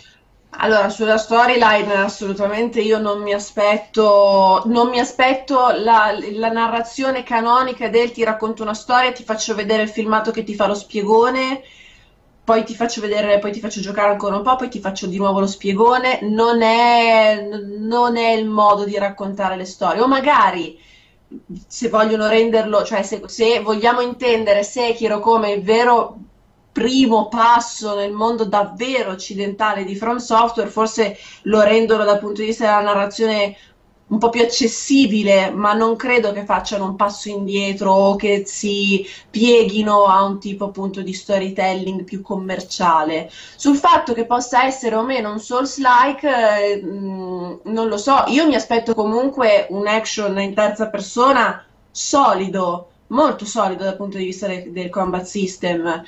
Che poi mh, io non sono assolutamente una di quelle che Dark Souls eh, 1 è l'unico Souls possibile e tutto quello che non è così legnoso è porcheria. Io non Meno sono male. assolutamente, non sono assolutamente così intransigente nonostante, ami, nonostante ami il genere. Quindi vogliamo farlo più fluido, vogliamo farlo più veloce, vogliamo farlo appunto, vogliamo caricare di più l'azione, va bene, ma mi aspetto comunque una roba corposa a livello di gioco. Non mi aspetto un gioco dove schiacci tre tasti e hai, e hai esaurito tutte le possibilità del combat system. Ecco. Io invece non sento assolutamente questa rabbia trasmessa all'utente per i giochi troppo uguali dello stesso genere. Cioè, secondo me il mercato offre una varietà talmente ampia eh, che permette a chiunque di giocare quello che preferisce. Quindi la volontà di From Software di fare eventualmente un altro Souls-like, eventualmente un altro gioco di quel genere di, con quel genere di gameplay lento, ragionato, eccetera, non può essere assolutamente visto come, come, un difetto totale, anche perché è una loro creazione, voglio dire. Poi non mi sembra che di Souls-like siamo veramente sommersi fino al collo. Cioè, sono... Esatto, non è che c'è quella saturazione tale per cui dove ti giri c'è, c'è, un, c'è un, gioco d'azione di quel tipo lì. Beh, oddio. no, però no, no, il, cioè, il vero problema... So, ce ne sono, non ce ne sono di quella qualità. Il vero problema eh, eventualmente avviene sulla serialità di, di una produzione, cioè lo stesso titolo riproposto ogni anno con poche modifiche, ma fin tanto che mi cambi il gameplay, che mi aggiungi delle, delle, novità interessanti, in questo caso è cambiato addirittura l'ambientazione, non sappiamo ancora niente della narrazione o di come verrà raccontata la storia, eh, se sarà come Dark Souls. Anche se... se... io mi aspetto comunque qual- qualcosa, appunto come dicevo prima, qualcosa che non dico che possa legarlo a Bloodborne, ma deve esserci comunque, secondo me ci sarà sicuramente un filo conduttore molto, molto basso, eh, molto che te lo devi cercare come la connessione che c'è appunto tra i Dark Souls e, e Bloodborne, eh, però io, io, me l'aspetto qualche, qualche rimandino un po' ai lavori, ai lavori passati, già solo nel fatto che nel trailer la voce narrante sia quell'uomo... Se, sembra quasi un mezzo lupo, non so se l'avete notato proprio all'inizio. No, non ci ho fatto c'è, questo, c'è quest'uomo girato di spalle e si vede che ha, ha, qualcosa sulla pelle, non si capisce esattamente che cosa, se è del pelo, se è un effetto di ombra. E, e la prima volta che l'ho visto ero già lì che guardavo e faccio, mi state già coglionando, eh, già dal trailer. ero, già, ero già lì un po' fastidita. Non lo so, io sono sono un po' interdetto da quello che ho visto di, di Sekiro, cioè n- non perché non mi sia piaciuto, anzi, secondo me quel, quel, minuto e mezzo di gameplay che si è visto è straordinario, come poi dicevamo già ieri. Eh, lo aspetto tantissimo come al solito. Eh, non credo, onestamente, ehm, proprio perché Bloodborne ci ha già insegnato come si possa, come la stessa From, come lo stesso Miyazaki possa fare un Souls estremamente più eh, fluido e frenetico tra, tra, enormi virgolette quando si parla di un Souls, ma frenetico di, di, Dark Souls, non credo ci sia in quel minuto e mezzo nessun elemento che ci possa far decretare se Sekiro sarà un Souls-like o l'Onimusha di From Software, ok? Non, onestamente, secondo me là dentro non c'è nulla che possa far comprendere appieno questa cosa. Intanto vi ricordiamo che alle 18 ragazzi saremo in diretta con eh, i nostri inviati su... Cioè, Pierpaolo è diventato un nostro inviato, è bellissima questa eh? cosa. Hai capito, sì. Pierpaolo Greco è diventato un inviato... Non è un nostro, è un tuo inviato, Tom, un... perché sei tu che, che, hai il timone di tutto. Non ufficialmente... si farà vedere tanto, è inutile che ci speri. È fantastico. No, no, ma Pierpaolo Greco... No, non avremo nessun collegamento con Pierpaolo Greco che si rifiuterà cioè, lo stiamo dicendo da oggi di farsi vedere su questo schermo al posto di Giordana come un semplice inviato. Secondo me ci tiene tantissimo a, a riprendersi la sedia il più presto possibile, cosa che non avverrà perché abbiamo. Esatto. Eh, dicevo, ha preso 18... anche la sua postazione sulla scrivania, sappiatelo. E ti aspettano delle novità anche sulle foto che hai sulla scrivania, quindi. Dicevo, alle 18 ragazzi ci connetteremo comunque con i ragazzi da Los Angeles perché seguiranno la diretta di Nintendo, ve lo ricordo perché c'erano un po' di domande in chat che ci chiedevano quando è che sarebbe stata la, la conferenza di Nintendo, la seguiremo qua su multiplayer, quindi abbiamo gli ultimi 20 minuti, ultimi 20 minuti in cui parliamo però dell'ultimo... Eh, titolo di Sony che trattiamo oggi, titolo bomba, super atteso, ovviamente stiamo parlando di Death Stranding del buon eh, Kojima, il servizio è curato come al solito da perfetto Tommaso Valentini e doppiato da Carlo Burigana, possiamo agevolare il filmato.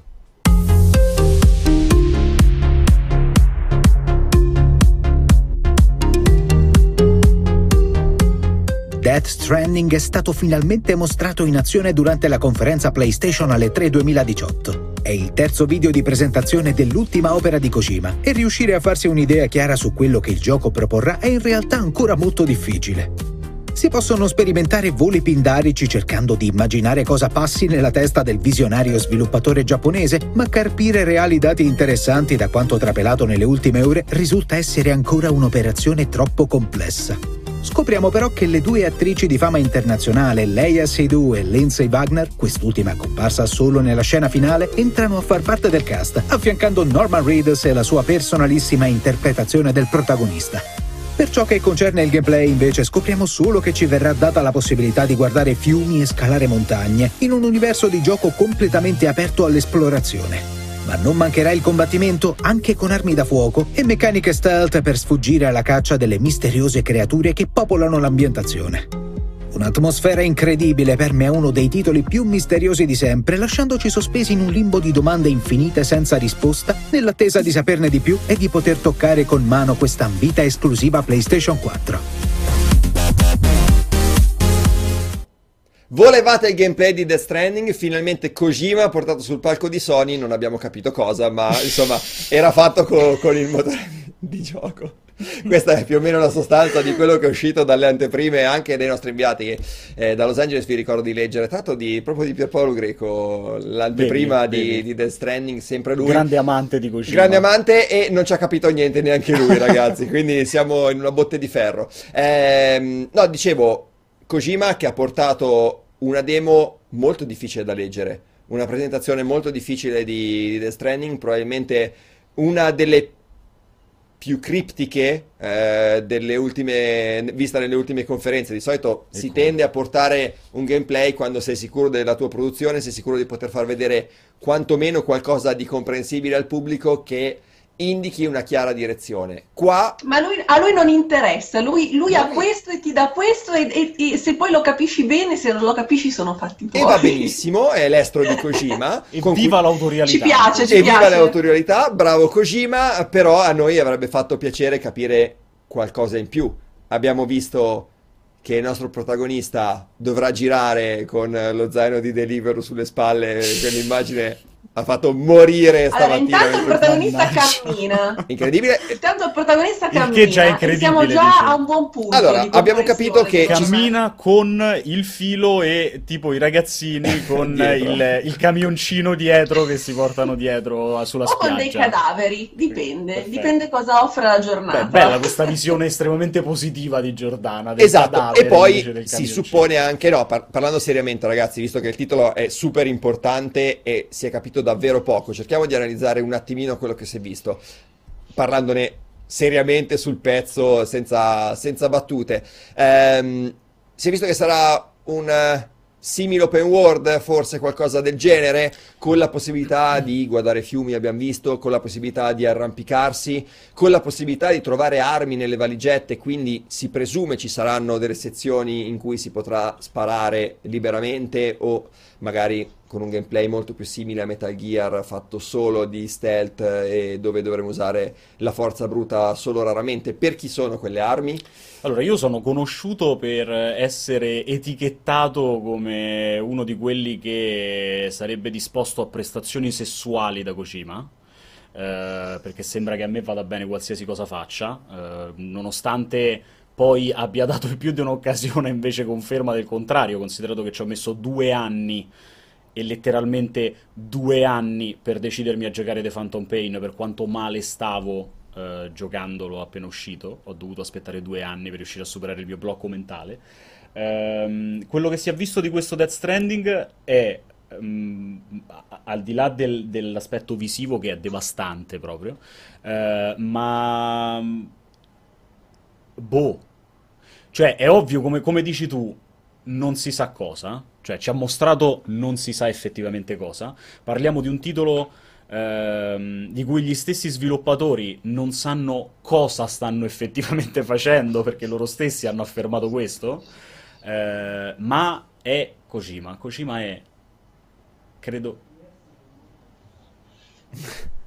C'è Jacopo eh? che ci dice che è UPS in un mondo di disagio. eh, Quando il gatto non c'è, ragazzi, qua la regia. Che, esatto. Uh, credo sia um, qualcosa di stilisticamente pazzesco e, e, io mi soffermerei sugli ultimi 5 secondi del trailer quando si vedono uh, quelle ombre um, un po', un, un po da, da, catrame che escono dal terreno e sostanzialmente credo sia eh, l'inizio di quella fase transitoria di morte di cui poi Kojima ci ha parlato qualche mese fa in un'intervista, quella roba a livello di impatto visivo secondo me è stata straordinaria. Eh, è ovvio che stiamo parlando di una persona, come dicevamo ieri, Pazza. che superati i 50 anni si trova nella condizione di poter fare qualcosa che esula da suo figlio. E questo gli permette probabilmente anche di esagerare, e non è detto che questo poi risulterà essere un bene, perché esagerare troppo magari rischia di creare più casino di quanto effettivamente sia possibile Kojima, ricordiamo, ricepire dal pubblico. è un grandissimo sviluppatore, ma è anche molto difficile da gestire. È una persona che va indirizzata. Senza È una diva. È una persona che va indirizzata, è un autore, è probabilmente, e non credo di essere folle a dirlo, anche se tanti mi dicono che lo sono, è probabilmente colui che ha cambiato il concetto di autorialità nei videogiochi e il fatto che nel momento in cui apre bocca si smuove il mondo intero, anche al di fuori del mondo videoludico, credo che sia un segnale non indifferente di Soprattutto quando lui ha detto che la gente vede cose nei suoi giochi che lui non ha messo, nel senso, cioè, ci costruiscono del... Lui lo fa apposta, ragazzi. Cioè, il fatto che diciamo che dal trailer di ieri non si è capito cos'è Death Stranding è esattamente ciò che Kojima voleva. Perché Kojima si diverte, e l'ha detto in più di un'occasione, si diverte a vedere come le persone passano settimane, mesi e anni Cerca- a a speculare di su ciò che fa lui e magari lui non ha la minima intenzione di inserirci qualcosa sotto rispetto a quello che sta facendo, ma sta semplicemente creando qualcosa che artisticamente, visivamente, gli piace. È un autore. E come tutti gli autori che smuovono le acque, crea scompiglio. E il trailer di ieri creerà scompiglio allo stesso identico modo. Ora ci stiamo divertendo a parlare del fatto che è il Bartolini Simulator, ma da domani, quando sarà finito il discorso del Bartolini Simulator, si comincerà a speculare su che cosa sono quei, eh, que- quelle, quelle sacche addosso che si portano dietro sulla schiena, che, so- che cosa sono i robottini che si portano appresso e che li seguono. Perché c'è questo Eh, legame col cordone ombelicale sempre presente. come funzionerà la questione del neonato? Eh, non lo so, io che- che- credo che mh, sia stupido eh, e sarebbe stato stupido aspettarsi da Kojima un gameplay che ci spiegasse per filo e per segno che cos'era Death Stranding. Era una follia crederci ad una roba del genere. Eh, ci ha fatto vedere 30 secondi di scenette qua e là che poi erano sostanzialmente tutta la stessa cosa, cioè delle camminate in location No, mi è venuto, un- mi è venuto un flash adesso. Io mi, mi vedo Kojima seduto lì al posto tuo, no? Qua eh, chi prende le decisioni in Sony e fa: Ideo, fammi vedere allora cosa portiamo quest'anno alle tre. Fammi vedere il trailer di presentazione. E lui gli mostra questa cosa da 5 minuti in cui non si capisce niente. E quello di Sony Magari dice: è stato lui a dire che "Perfetto, dovevano va- benissimo la così." postazione. Va benissimo. Va benissimo. Perché è esattamente quello che vuole fare. Non gliene frega nulla. I 30 secondi che ci ha fatto vedere, ce l'ha fatti vedere perché gli abbiamo letteralmente rotto le palle per due anni. Perché lui ci faceva vedere dei trailer della Madonna e non ci stava bene.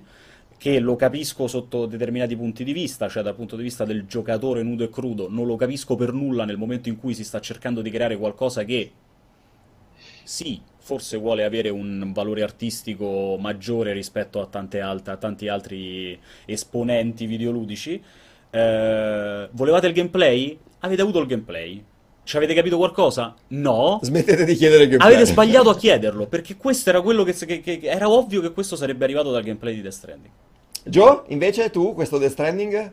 Hai un tuo punto di Allora, vista su io- Kojima particolare o... Allora, io tutte le volte che devo parlare di cucina devo farmi il segno della croce perché io sono leggermente più critica nei suoi confronti, nel senso che eh, abbiamo, come ha detto giustamente Emanuele, di fronte un- uno sviluppatore che ha veramente ridefinito il senso di autorialità all'interno del panorama videoludico. Ehm, è chiaro che Kojima è un grande sviluppatore ed è anche un grandissimo regista.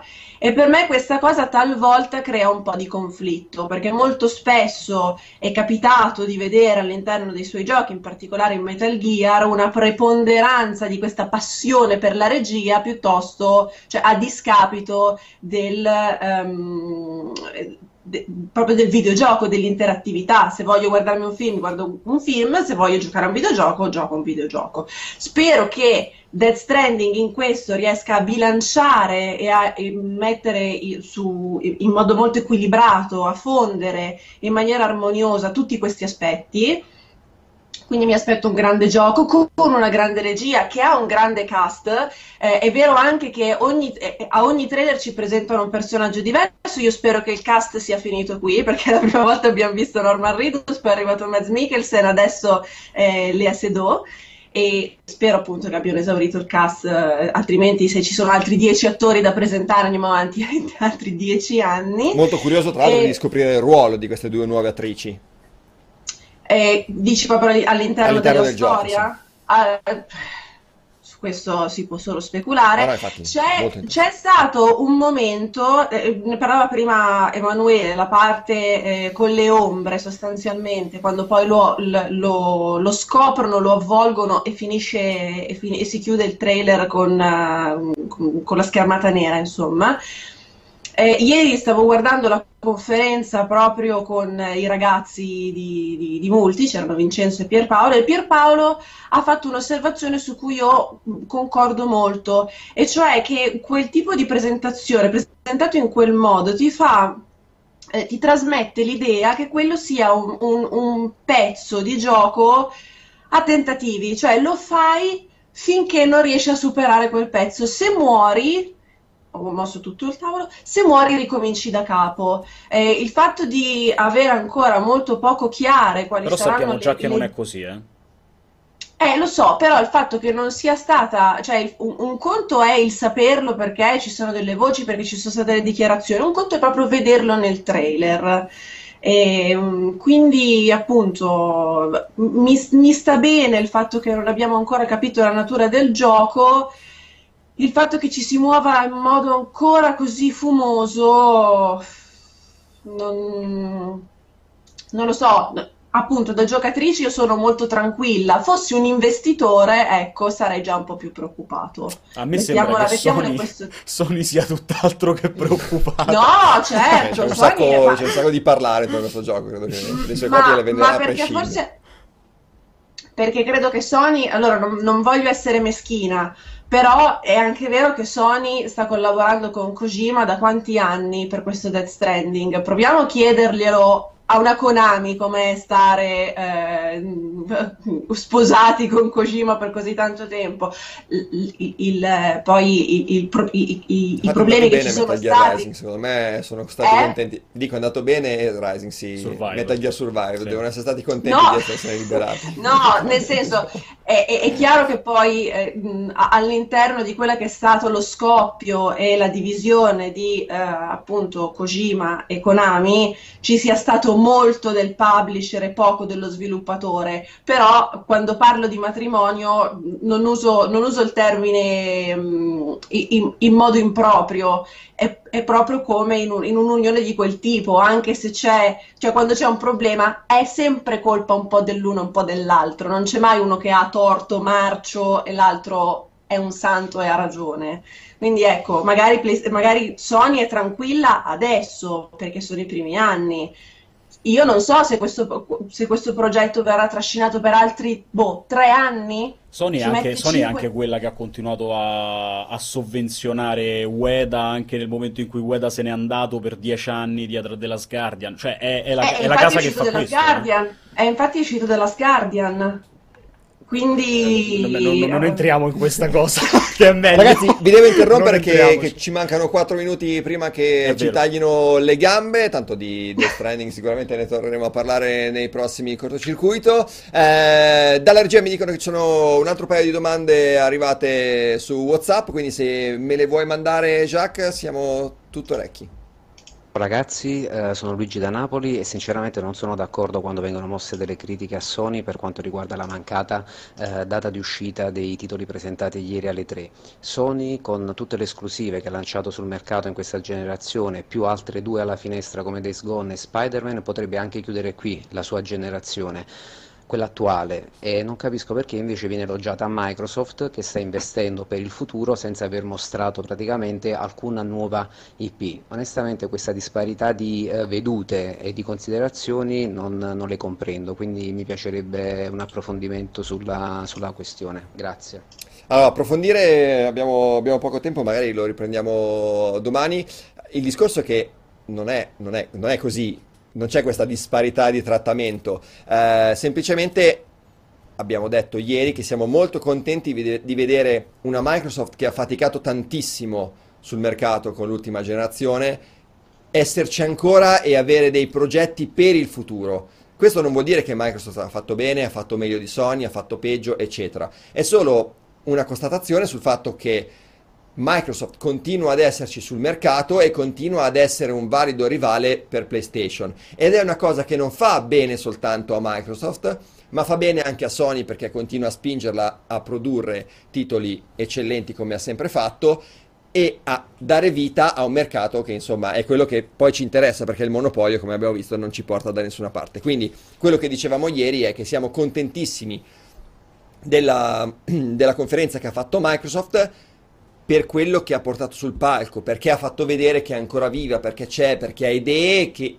andranno avanti per tanti anni. Poi la questione delle date è ovvio che per quello che mi riguarda, come dicevo a Giordana, non avere la data di The Last of Us adesso non è un problema, visto che tanto abbiamo, eh, come diceva il nostro ascoltatore, Spider-Man eh, e Days Gone, Days Gone che, che, stanno arrivando a brevissimo, quindi anche se non c'è The Last of Us non importa poi non è così fondamentale averla, insomma, è importante avere un progetto per il futuro. E mi sembra che tutte e due le compagnie, vedremo adesso Nintendo, ci hanno messo sul piatto un progetto che da qua Microsoft magari ancora più lungo di, di, di, PlayStation, visto che hanno appena preso degli studi e sappiamo che per sviluppare un titolo ci mettono 2, 3, 4 anni, quindi da qua a 4 anni Microsoft ha dei progetti, Sony probabilmente ha dei progetti rivelati più corti, sul, sul, più breve periodo parliamo di uno o due anni, ma sicuramente le cose stanno andando avanti benissimo per, per entrambe le, le società. Eh, Jacques, l'ultima, che poi chiudiamo al volo. Eh, saluto tutti i redattori multiplayer e voglio chiedere quanto la mancanza della Valve e delle grandi case sviluppatrici per PC stanno influendo sul mercato de- del PC stesso, che al giorno d'oggi si basa quasi solo su early access e indie. Ok, Emma? Questa, questa io non l'ho sentita, ragazzi. Dovete ok, eh, sostanzialmente ci chiedeva quanto la mancanza di Valve e di altre grosse case eh, o di esclusive PC stia influendo su, sul mercato, sostanzialmente. Um, ok. Eh, eh, uh, Perché da, dice da, che vive solo di early access e di titoli. Da una parte ha ragione a dire quello che dice. È vero che eh, ormai il mercato PC è stracolmo di indie, eh, di early access e quant'altro. Eh, allo stesso tempo, però, i numeri ci dicono che il mercato PC non è mai stato florido come adesso. Esatto, molto eh, vero. E quindi questo probabilmente è, mh, mm, cioè, dà, dà, un po' un'idea del, de, di quello che effettivamente la gente vuole e la gente chiede per quanto riguarda il mercato PC. Uh, Valve non sviluppa perché a Valve non interessa più sviluppare. Eh, credo sia ormai abbastanza palese questo. Uh, non lo so, non, ehm, onestamente è, è, è, un, è, una visione un po' difficile da, da inquadrare eh, chiaramente, perché, ripeto, se è vero che ormai il mercato PC è veramente pieno di, di, di, questi progetti che poi magari la metà nemmeno arrivano effettivamente a una, una loro release finale. Poi però mercato. qualcuno fa anche come PUBG, eh? esplode esatto. e poi però esiste anche un mercato, un mercato PC che fa dei numeri che ripeto, probabilmente, no, senza il probabilmente, non ha mai fatto sì, nella sì. sua storia. Eh, tanta gente che, tantissima gente che prima giocava su console comincia a prendere in considerazione un PC ed era una roba che fino a 5 anni fa era impensabile. Eh, probabilmente è anche un po' ehm, decretato dal fatto che il gaming in generale si sta espandendo molto a livello planetario e quindi questo ovviamente aiuta eh, l'utenza hardcore che è l'utenza PC. E poi sostanzialmente ricordiamo che tutti i multipiatta che arrivano su PC sono più belli da vedere. Nel, nel, Nel- nel- la stragrande maggior- maggioranza dei casi. Gio, vuoi aggiungere qualcosa su quest'ultimo dettaglio, visto che siamo in chiusura? Ma sono molto d'accordo con un lettore, ho, ho perso purtroppo il nick nella chat, che diceva eh, non tralasciate la questione sport, perché tutti gli sport sono su PC e que- quello non può essere una cosa da Che non è, non è vero, perché per esempio COD su PlayStation, Beh, però voglio dire, un, un. Quake, un Quake è, è- è su PC. Sì, sì, dico, non c'è la totalità su, su PC. No, non c'è la totalità, però una buona parte del- degli sport comunque è, è su, è su PC. Secondo me quella è una cosa da, da- da non sottovalutare. Forse noi magari non ce ne accorgiamo perché non siamo ancora eh, così mh, interessati. Non, non lo, non lo so in realtà perché mh, non so com'è il panorama italiano e-sportivo. Forse su quello sei più ferrato tu, Tom. Ehm, No, però eh, guarda, magari non è tanto il mercato italiano, dipende tanto dalla tipologia di gioco e da dov'è mm. eh, l'accordo con, eh, con lo sviluppatore sostanzialmente, perché Sony si è accaparrata Call of Duty che è sempre stata di Microsoft fino, fino a qualche anno fa, per esempio, eh, FIFA si gioca su entrambe le console, la versione PC per esempio non è neanche presa in considerazione per quello che riguarda le, le modalità competitive, quindi così sarà per Però c'è, però c'è, ci sono alcuni C'è brand importanti che C'è sicuramente su tutto il, il reparto dei, dei MOBA, like, quindi Dota, League of Legends, eccetera, che... Co- cosa, scusa? Gli RTS. Ah, gli RTS, sì, che ormai è rimasto solo StarCraft, eh, pace l'anima Ah, sua, insomma. Però sì, eh, sicuramente c'è anche tutto il mercato degli sport eh, eh, da non sottovalutare su PC. Detto questo, ragazzi, noi siamo in chiusura quest'oggi con eh, la seconda puntata del cortocircuito, sono le 17.43. Tra pochissimi istanti restate qua, ricordatevi di abbonarvi al canale, ve lo ripetiamo sempre perché sennò dalla regia ci fanno un mazzo tanto e poi Jacopo impazzisce, quindi fate contento se, se vi abbonate e vi iscrivete al nostro canale. Eh, ci vediamo tra pochissimo con multiplayer appunto per seguire con voi in diretta da Los Angeles la conferenza di Nintendo. Speriamo che arrivi tantissima roba e ci sarà probabilmente Fortnite, si rumoreggiava anche eh, nei giorni scorsi, quindi qualche bomba ce l'ha anche Nintendo. Ehm, e sicuramente oltre alle sue IP di, di super valore. L'appuntamento con il cortocircuito è come al solito invece domani dalle 4 alle 6 per il terzo appuntamento e poi chiuderemo giovedì con il quarto e ultimo appuntamento. Come al solito 12 slot nei prossimi giorni, approfondiremo tutti i giochi che non abbiamo ancora trattato e poi continueremo a parlare e chiacchierare con voi. Grazie a tutti, alla prossima! Ciao!